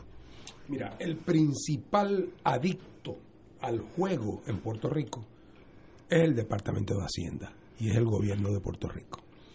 Yo recuerdo cuando en Puerto Rico, recuerdo, no, porque ya, ya yo era niño, pero cuando se plantea el tema de la legalización del juego en Puerto Rico, en los casinos, el argumento principal que se usaba era que en Puerto Rico, eh, si queríamos desarrollar una industria turística, teníamos que permitir el juego en los casinos de los hoteles porque otras eh, jurisdicciones que nos hacían la competencia, como La Habana, por ejemplo, eh, pues tenían casinos y que si nosotros queríamos poder ofrecer hoteles con servicios completos, teníamos que, aunque no nos gustara, teníamos que permitir los casinos. Muy bien. Con el tiempo, cuando empezaron a llegar otras modalidades de juego, el argumento era que en Puerto Rico eh, el, la gente jugaba a la bolita y que por lo tanto, como la bolita no es parte del sistema contributivo legal, el gobierno perdía unos ingresos que de otra manera podía haber captado y que es dinero que se estaba gastando en el juego. Así que para acabar con la bolita había que permitir el Pega 2 y el Pega 3 y el Pega 4 y todas las 27 mil cosas que se han ido inventando. Resultó que esos dos argumentos resultaron completamente falsos. Eh, la, industria del, turismo en Puerto Rico se estancó por otras razones. Por cierto, en Puerto Rico hay 15 mil, cerca de 15 mil cuartos de hotel de primera. Y acabo de leer que en Santo Domingo, entre el año mil 2019 en que estamos y el 2022 van a construir 15 mil habitaciones en los próximos en, los próximos tres años. En Punta Cana en Punta Cana en Santo Domingo nada más hay como el doble de lo que hay ah, eh, pero de todas maneras resulta entonces que el gobierno le fue cogiendo el gustito y entonces en vez de tratarse de un problema que había que manejarlo como un problema de salud fiscal o como un problema del turismo, se convirtió en una adicción que el gobierno tenía que estimular. Ustedes han visto en los periódicos y han visto en la televisión los anuncios del juego. Oye, es como si el gobierno, con todo lo que cobra por cada cajetilla de cigarrillo que vende, empezara a poner anuncios en los periódicos, instando a la gente a que fumen, bajo la teoría de que por cada cajetilla que se compra van dos pesos para el gobierno de Puerto Rico o tres o lo que fuera. El, el, el gobierno se ha vuelto ya no meramente un, ente que tolera un cierto nivel de juego para propósito de orden social o de orden competitivo, se ha vuelto un promotor y un estimulador a sabiendas, como muy bien señala Néstor, del efecto fatal que eso tiene, entre otros, sobre los sectores más necesitados de nuestra población. Yo no estoy en la, no hay ninguna vara mágica de evitar que la gente juegue a la bolita o a la mosca. Pero independientemente de eso, lo que no puede haber es un gobierno que monta unos presupuestos para promover y estimular eh, el juego. Y como dice también Néstor, y lo hemos discutido en otras ocasiones, detrás de este embeleco, como detrás de tantas otras cosas, hay unos grupos de intereses muy claritos que tienen nombre y apellido, que tienen bufetes que los representan y que hace años le han estado dando la vuelta a esa presa. Sí, estoy, correcto. Bueno, yo no sé, sería interesantísimo hacer un estudio sociológico de Las Vegas, que a mí no me gusta Las Vegas, he estado allí dos veces en cuestiones de trabajo y otro mundo, parece otra galaxia, no es ni Estados Unidos, es otra cosa. Eh, pero hay gente que le fascina y tiene un turismo gigantesco.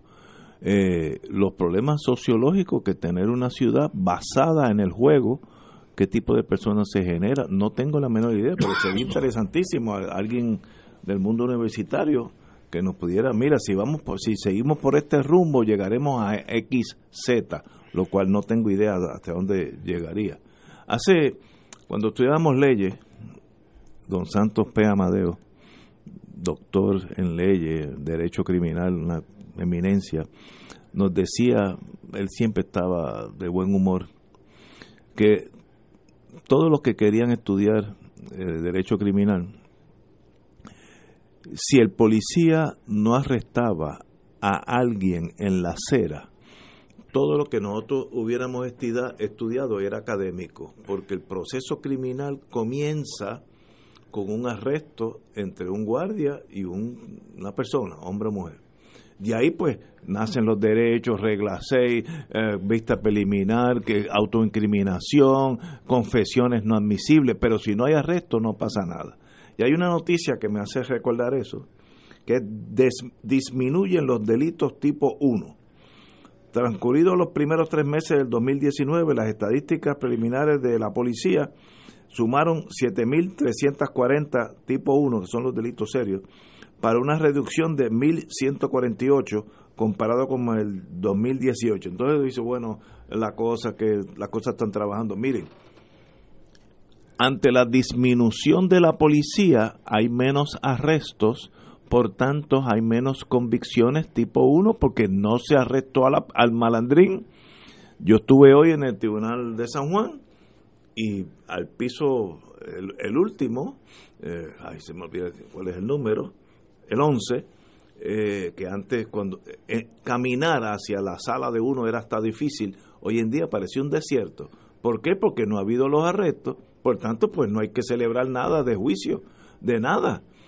Por tanto, estas estadísticas hay que mirarlas con ciertos recelos, porque no es que haya menos delitos, no es que haya menos crimen, es que hay menos arrestos, porque la policía han perdido, hay otra que si, si no hay arrestos, pues no hay nada.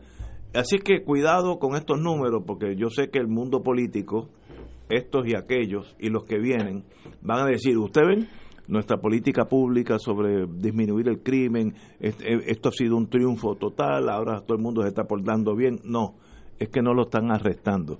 Hace unos días vimos en televisión Gunfight at OK Corral, donde unos muchachos se entraron a tiro en Isla Verde a plena luz del día y se salió la televisión y todo.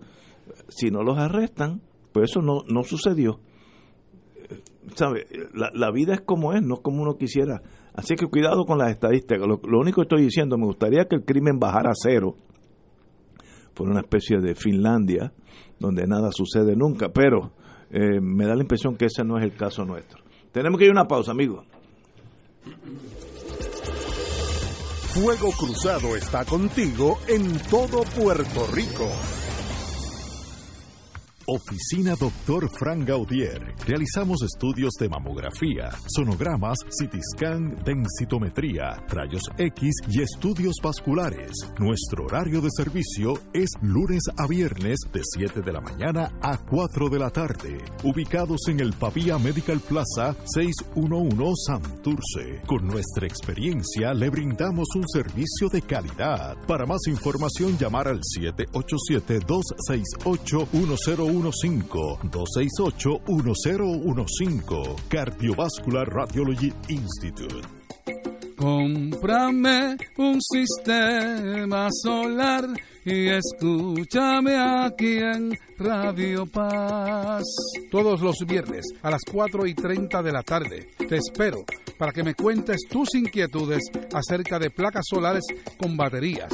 Comunícate conmigo, soy Luis Enrique, al 787-536-7938 de Solar Store. Cómprame un sistema solar.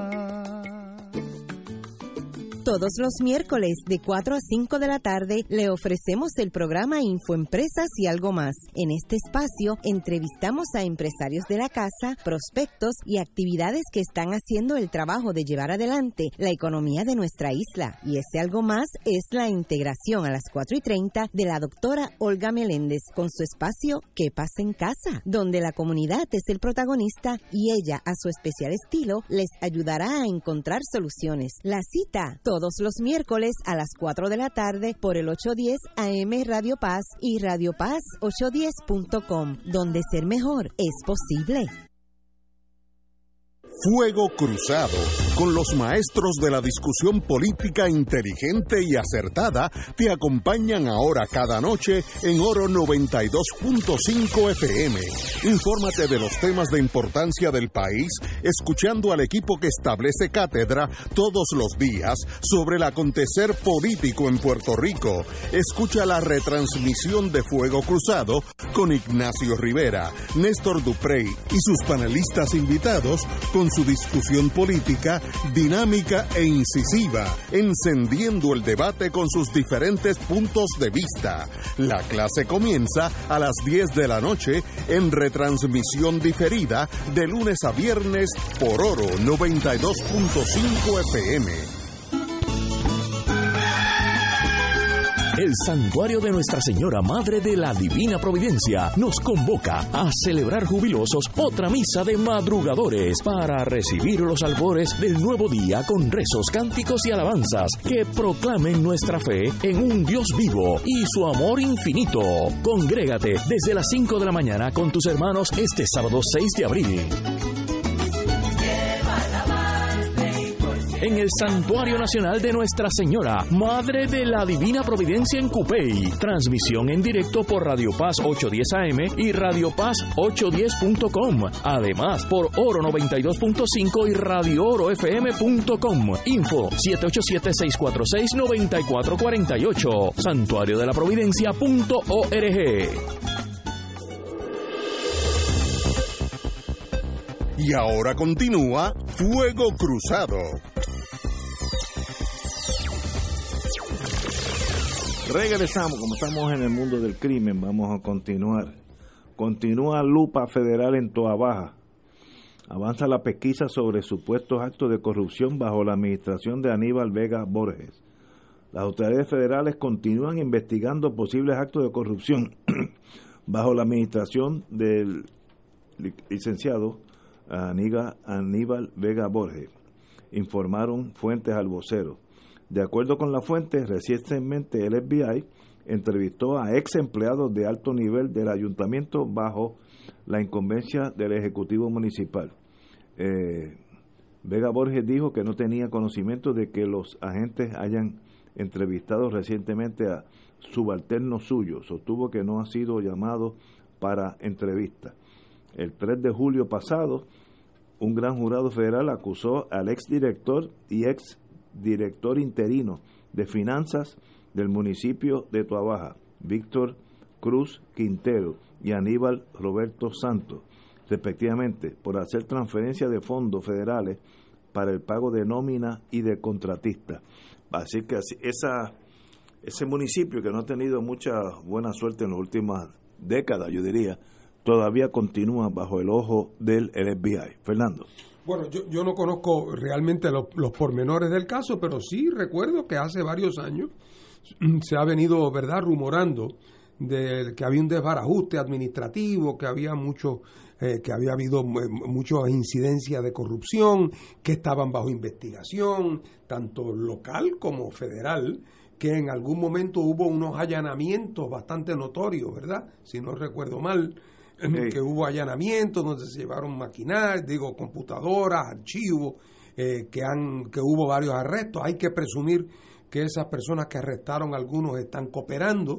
Eh, así es que creo que en algún momento eh, volveremos a tener noticias de primera plana sobre la corrupción en el municipio, en el municipio de, de Toa porque la realidad del caso es que en tanto municipio de Puerto Rico, lo que hay que hacer es pasar la uña por encima de la superficie para, para detectar verdad los malos manejos eh, que han caracterizado, no digo yo a todas, pero a muchas administraciones municipales en, en Puerto Rico y que son parte del deterioro colectivo que el país ha sufrido eh, y ha venido sufriendo y sigue sufriendo en todos los ámbitos de su vida colectiva.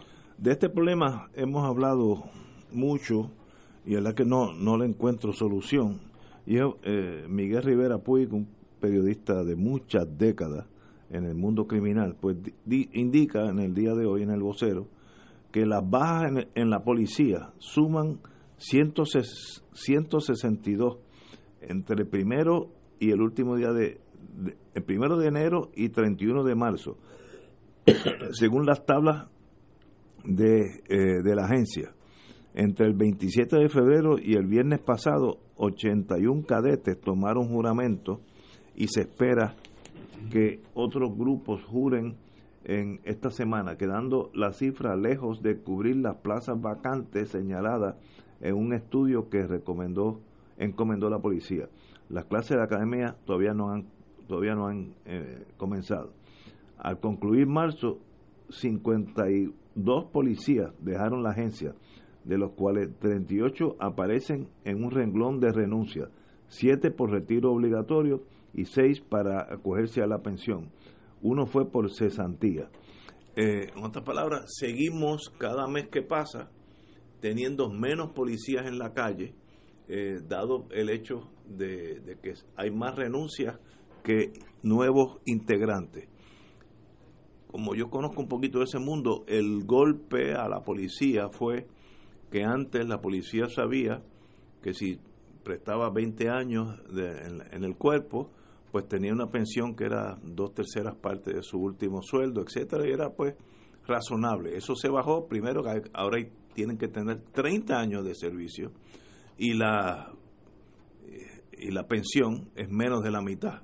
Así es que es un, un golpe a muchos policías, a los más talentosos, eh, los, más aventureros son los primeros que se van a ser policías en los Estados Unidos, entonces ganan el doble o el triple y que tienen mejores condiciones de trabajo. Así que es un ciclo vicioso que no sé cómo se rompe, cómo el gobierno rompe esa picada en, en, en la renuncia versus los que entran a la policía. Fernando.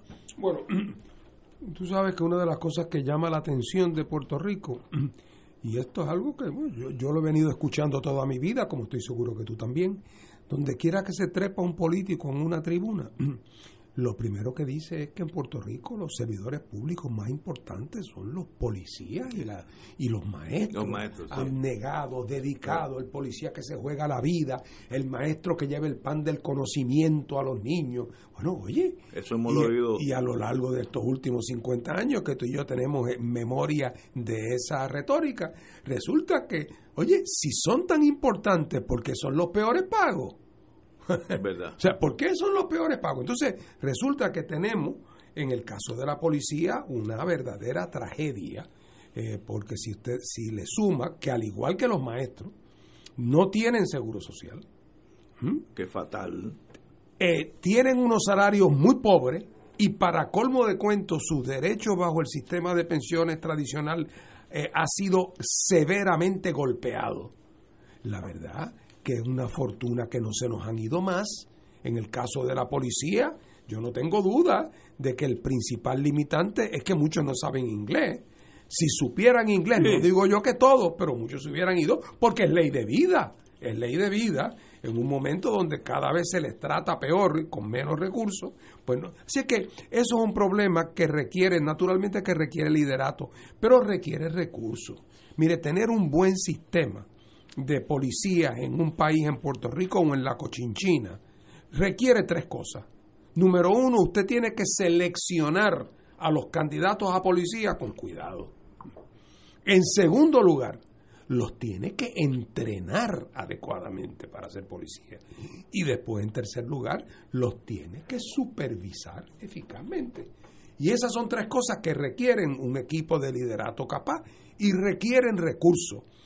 Pero si son tan importantes como todos dicen que son, y yo coincido, si en algún sitio están bien invertidos esos recursos, es ahí, porque el resultado en esto es paz y tranquilidad para la, para la, para la comunidad y respeto a los derechos de la comunidad.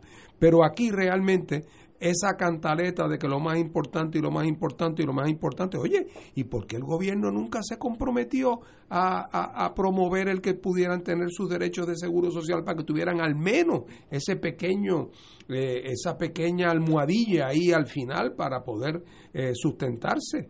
Eh, así es que eso es cuando uno piensa, Ignacio, el fracaso monumental que han sido los gobiernos que hemos tenido en Puerto Rico, es una cosa que da vergüenza. El otro día leía yo ahí del, del tema del reciclaje ¿Cómo que hace estamos- 30? No pasa nada. Nada. El tema de, de los de los de los eh, de, de los de los de los basureros, que el problema del agua, que si hay mil pozos clandestinos sobre el acuífero del sur y que el gobierno sabe dónde están cada uno de ellos y hace 20 años que no hacen nada, sabiendo que ese, el estar sacando agua exageradamente lo que está es bajando el nivel freático del acuífero y permitiendo que el agua salada entre y lo dañe para siempre. O sea, estamos hablando de unos niveles de irresponsabilidad, como en el tema de la deuda pública, que uno se pregunta cómo las personas que fueron los dirigentes de esa época se atreven a pasearse por las calles de Puerto Rico. O sea, estamos hablando, do- para donde quiera que uno mira, uno mira un récord escandaloso de incompetencia y si fuera incompetencia promovida o guiada por la buena fe, y tiene que haber uno que otro caso de eso, pero la mayor parte de las veces era también eh, eh, eh, de mano con la corrupción y la ventajería y el enriquecimiento personal. O sea, aquí esa es una historia, aquí eh, esta última etapa del coloniaje en Puerto Rico eh, realmente ha sido una catástrofe para Puerto Rico. Y repito otra vez, los que fueron dirigentes bajo esos gobiernos no se de- deberían limitarse a quedarse en sus casas y darle gracias a Dios que no están en la cárcel. Yo quiero hacer Pero algo. como se pasean por ahí. No, no, no. como pontifican, Sí, no, Sí. como dicen y aconsejan. Sangre real, o sea, literalmente. Yo quiero decir algo más Hubo bien- uno que andaba por ahí que dijo que no podía revelar sus clientes por ética. Ah, sí. Eh, Si eso era del grupo ese de los anónimos de, De los, de los de los anónimos. anónimos, de los donativos. Bueno, yo quiero decir a- esto más bien en el plano personal. En la semana pasada tuvimos eh, en varios periódicos que arrestan el hijo del alcalde, eh, hijo del alcalde de Guayama. Eduardo Sintron. Eduardo, pero, pero, bueno, pues, si yo tengo un hijo que hace un delito que lo arresten, pues lo, lo lógico. Pero la prensa, la foto que salgan es del alcalde. No veo relación porque si, si mi hijo entra allá en New Hampshire a un banco y roba un banco y lo arrestan, me tienen que fotografiar a mí, el miembro de Fuego Cruzado o alcalde de San Juan. Mire, mire, la foto que salía era de él. Mencionen el hecho, la noticia que arrestaron un tal Cristian Cintrón Ocasio, hijo del alcalde de Guayama. Pero el alcalde de Guayama no tiene vela en ese entierro, pero viene la cosa esa política de, de la sensación, o tal vez le hace hasta daño político a este señor, el cual no tiene eh, velas en ese entierro. No, no, no veo por qué la prensa concentra en la foto del alcalde y no la foto de este señor, de, de Cristian, eh, y que le deseó lo mejor. Yo, yo pues no, no quiero que nadie vaya preso, pero si cometió delito, pues allá él. Así que yo creo que la prensa tiene que jugar limpio también en todos los sentidos, y este señor no mereció salir en la prensa tres o cuatro veces con la foto de él y no de su hijo. Yo creo que no, no habla bien de, de nuestra civilización periodística y lo digo con la mejor buena fe porque no, no, no, no estoy aquí para criticarlo.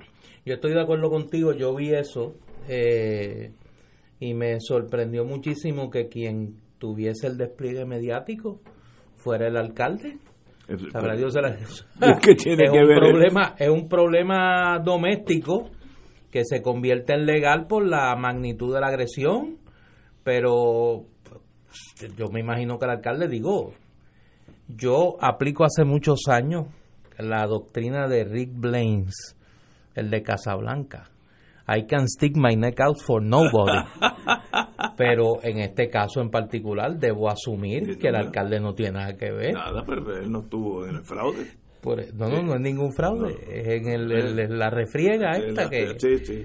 que Pero lleva no. a la erradicación de los La prensa tiene que respetar a la privacidad de las personas y, y si mi familia o el que sea, un- pues eso no tiene nada que ver conmigo, a menos que sea un menor de edad y entonces hay cierta implicación de que uno como falte, pero después de los 21, you're on your own, baby, y si tú te metes un problema, el problema es tuyo, no es mío, pero eh, esa es la prensa que debe siempre tener esa, esa humanidad, eh, porque estoy seguro que ese padre igual que me dolería a mí, le ha Claro, dolido mucho esa notacia. asume que debe estar afectado. eso, eso se afecta. Si, me si además de eso me hacen un despliegue periodístico, periodístico, afecta mucho más entonces. Señores, vamos a una pausa, amigos. Fuego Cruzado está contigo en todo Puerto Rico. La oficina médica del Dr. Ramón Luis López Acosta, especialista en medicina de familia, provee servicio a pacientes adultos y geriátricos de manera continua y comprensiva, servicio de medicina primaria preventiva y de medicina intrahospitalaria a nuestros pacientes, localizada en la calle Lloveras 650, edificio Centro Plaza, suite 207, Santurce, cerca del Hospital Pavía. Llámenos al 787-725-7888. 725-7888 y haga una cita para evaluación. Aceptamos la mayoría de los seguros médicos Advantage y comerciales.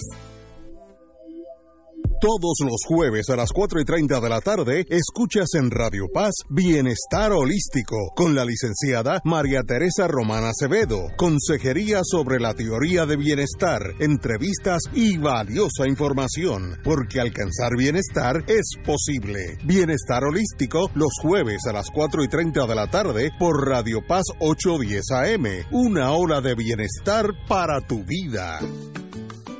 Todos los miércoles de 4 a 5 de la tarde le ofrecemos el programa Infoempresas y algo más. En este espacio entrevistamos a empresarios de la casa, prospectos y actividades que están haciendo el trabajo de llevar adelante la economía de nuestra isla. Y ese algo más es la integración a las 4 y 30 de la doctora Olga Meléndez con su espacio Que pasa en casa, donde la comunidad es el protagonista y ella a su especial estilo les ayudará a encontrar soluciones. La cita todos los miércoles a las 4 de la tarde por el 810 AM Radio Paz y Radio Paz 810.com, donde ser mejor es posible.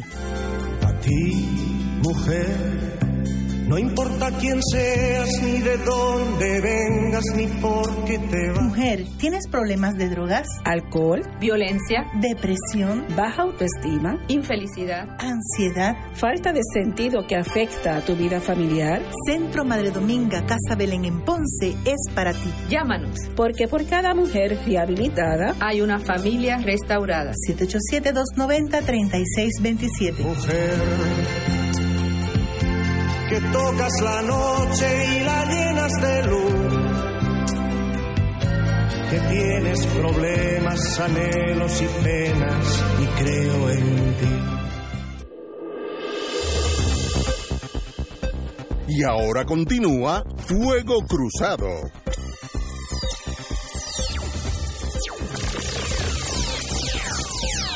Amigos y amigas, vamos a la al análisis del mundo político, porque para eso estamos aquí.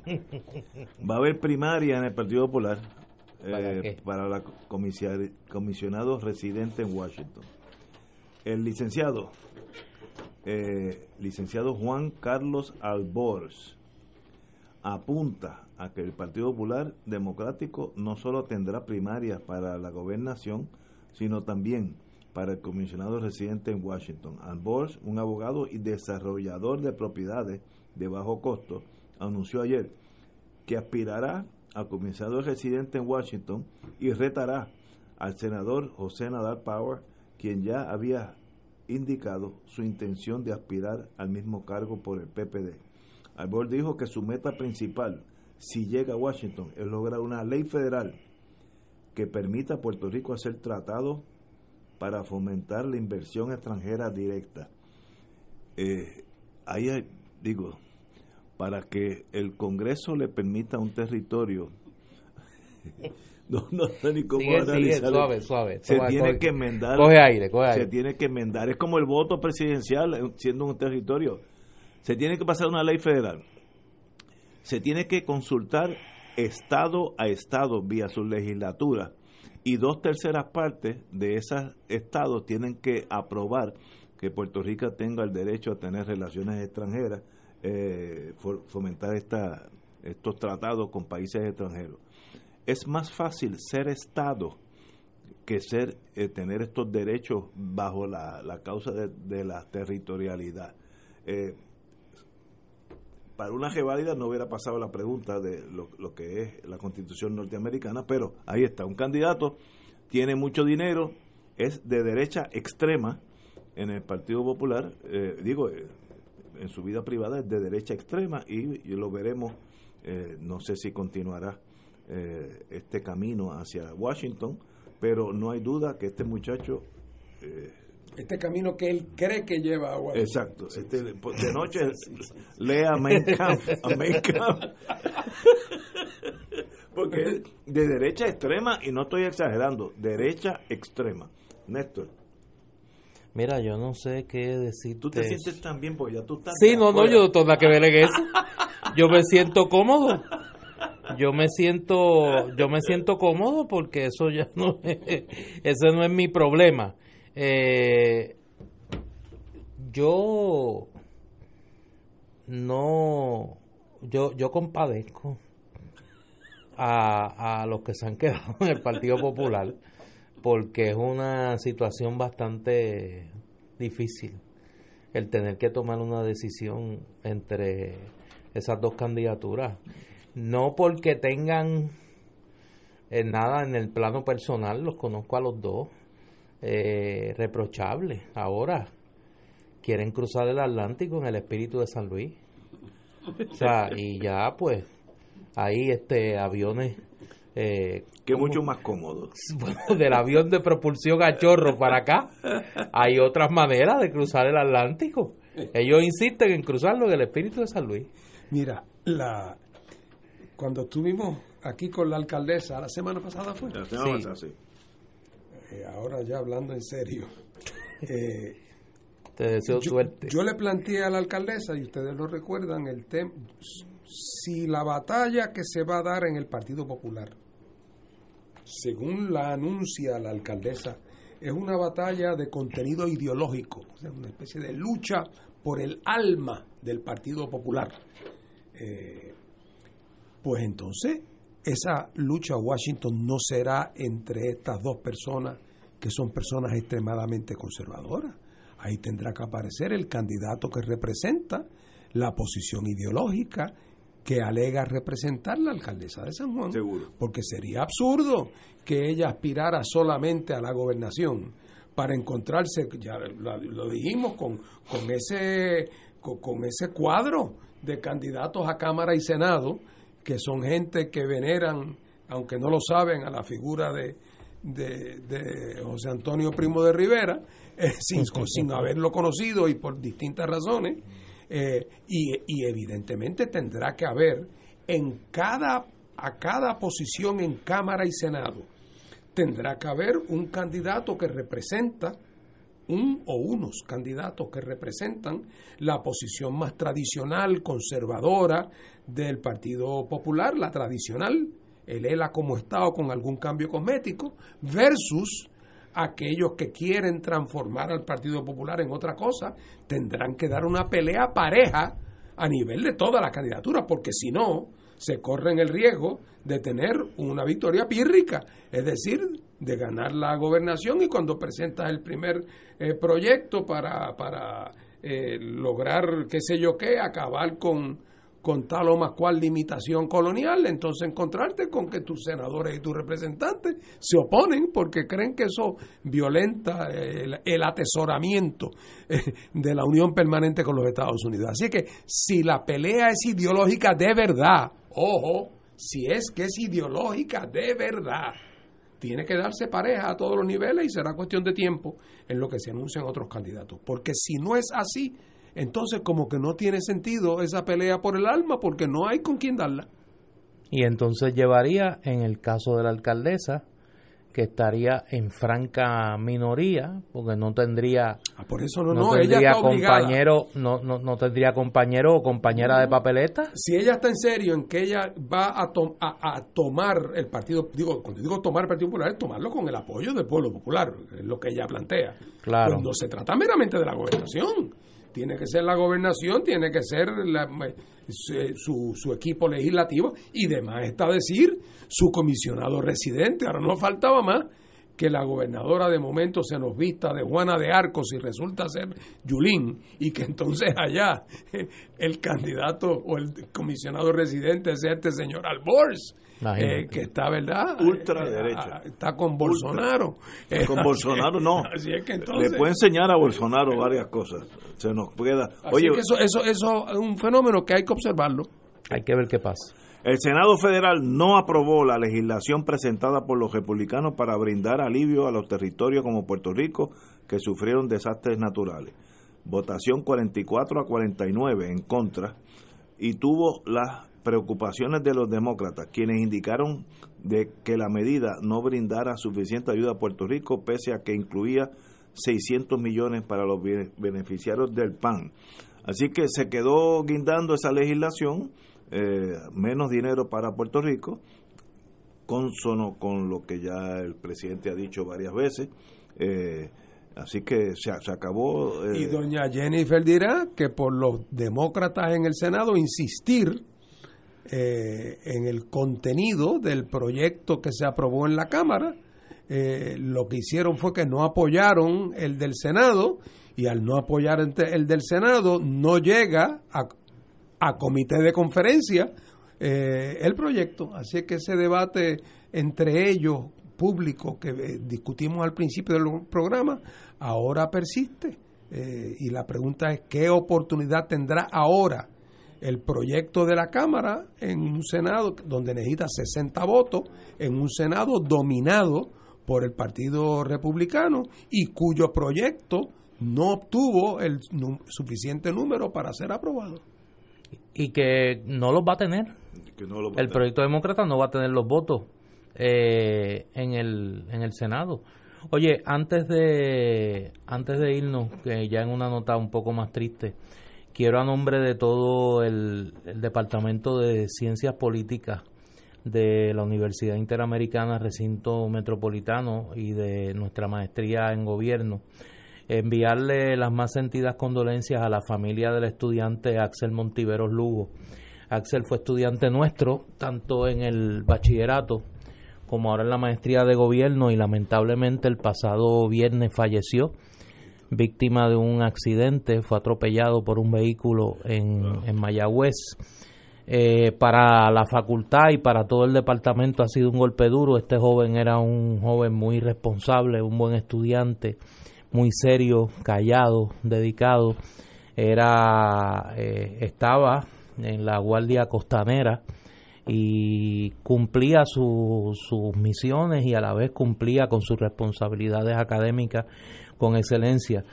Además está decir que para los que lo tuvimos como estudiante y los que compartimos con él ha sido un golpe muy duro, porque pues es una vida que se pierde eh, a tan temprana edad, así que vaya vaya su familia a nombre de, todo el componente administrativo y claustral de nuestro departamento, las más sentidas condolencias por la pérdida de Axel Montiveros Lugo, repito, un gran estudiante y un gran joven que, perdemos a tan temprana edad. Nos da mucha pena y estamos contigo en este momento de, recogimiento. Cautela de México y Centroamérica ante las amenazas de Trump los gobiernos de México y los países centroamericanos reaccionaron inicialmente con cautela ante las amenazas del presidente Trump de que cerrará la frontera y suspenderá la ayuda de a esas naciones si no cumplen con su compromiso de controlar los, los migrantes. El presidente Andrés Manuel López Obrador dijo tomarse muy en serio las amenazas de Trump, pero aseguró que no contestará al jefe de la Casa Blanca porque quiere actuar con mucha prudencia, no engancharnos en una confrontación, en un pleito. Entraríamos en una dinámica, en esa dinámica, y yo prefiero el amor y la paz. No sé cómo interpretar esto. Primero que si se cierra la frontera, eh, eh, hay muchísimo negocio de Estados Unidos que se afectaría, porque muchos, muchos negocios de esos fronterizos la empleomanía todos los días cruza el puente a trabajar en Estados Unidos.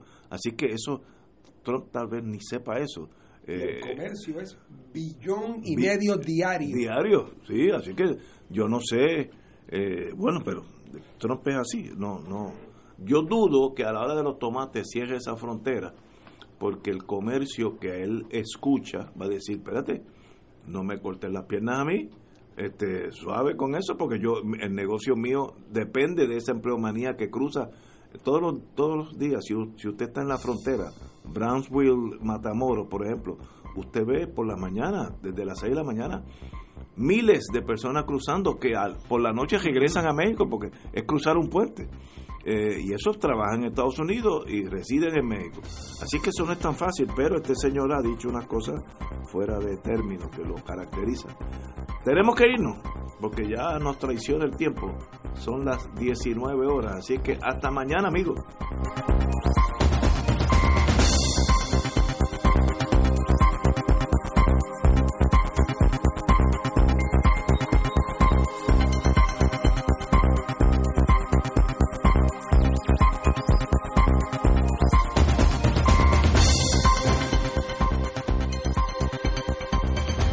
Esta emisora y sus anunciantes no se solidarizan necesariamente con las expresiones vertidas en el programa que acaban de escuchar.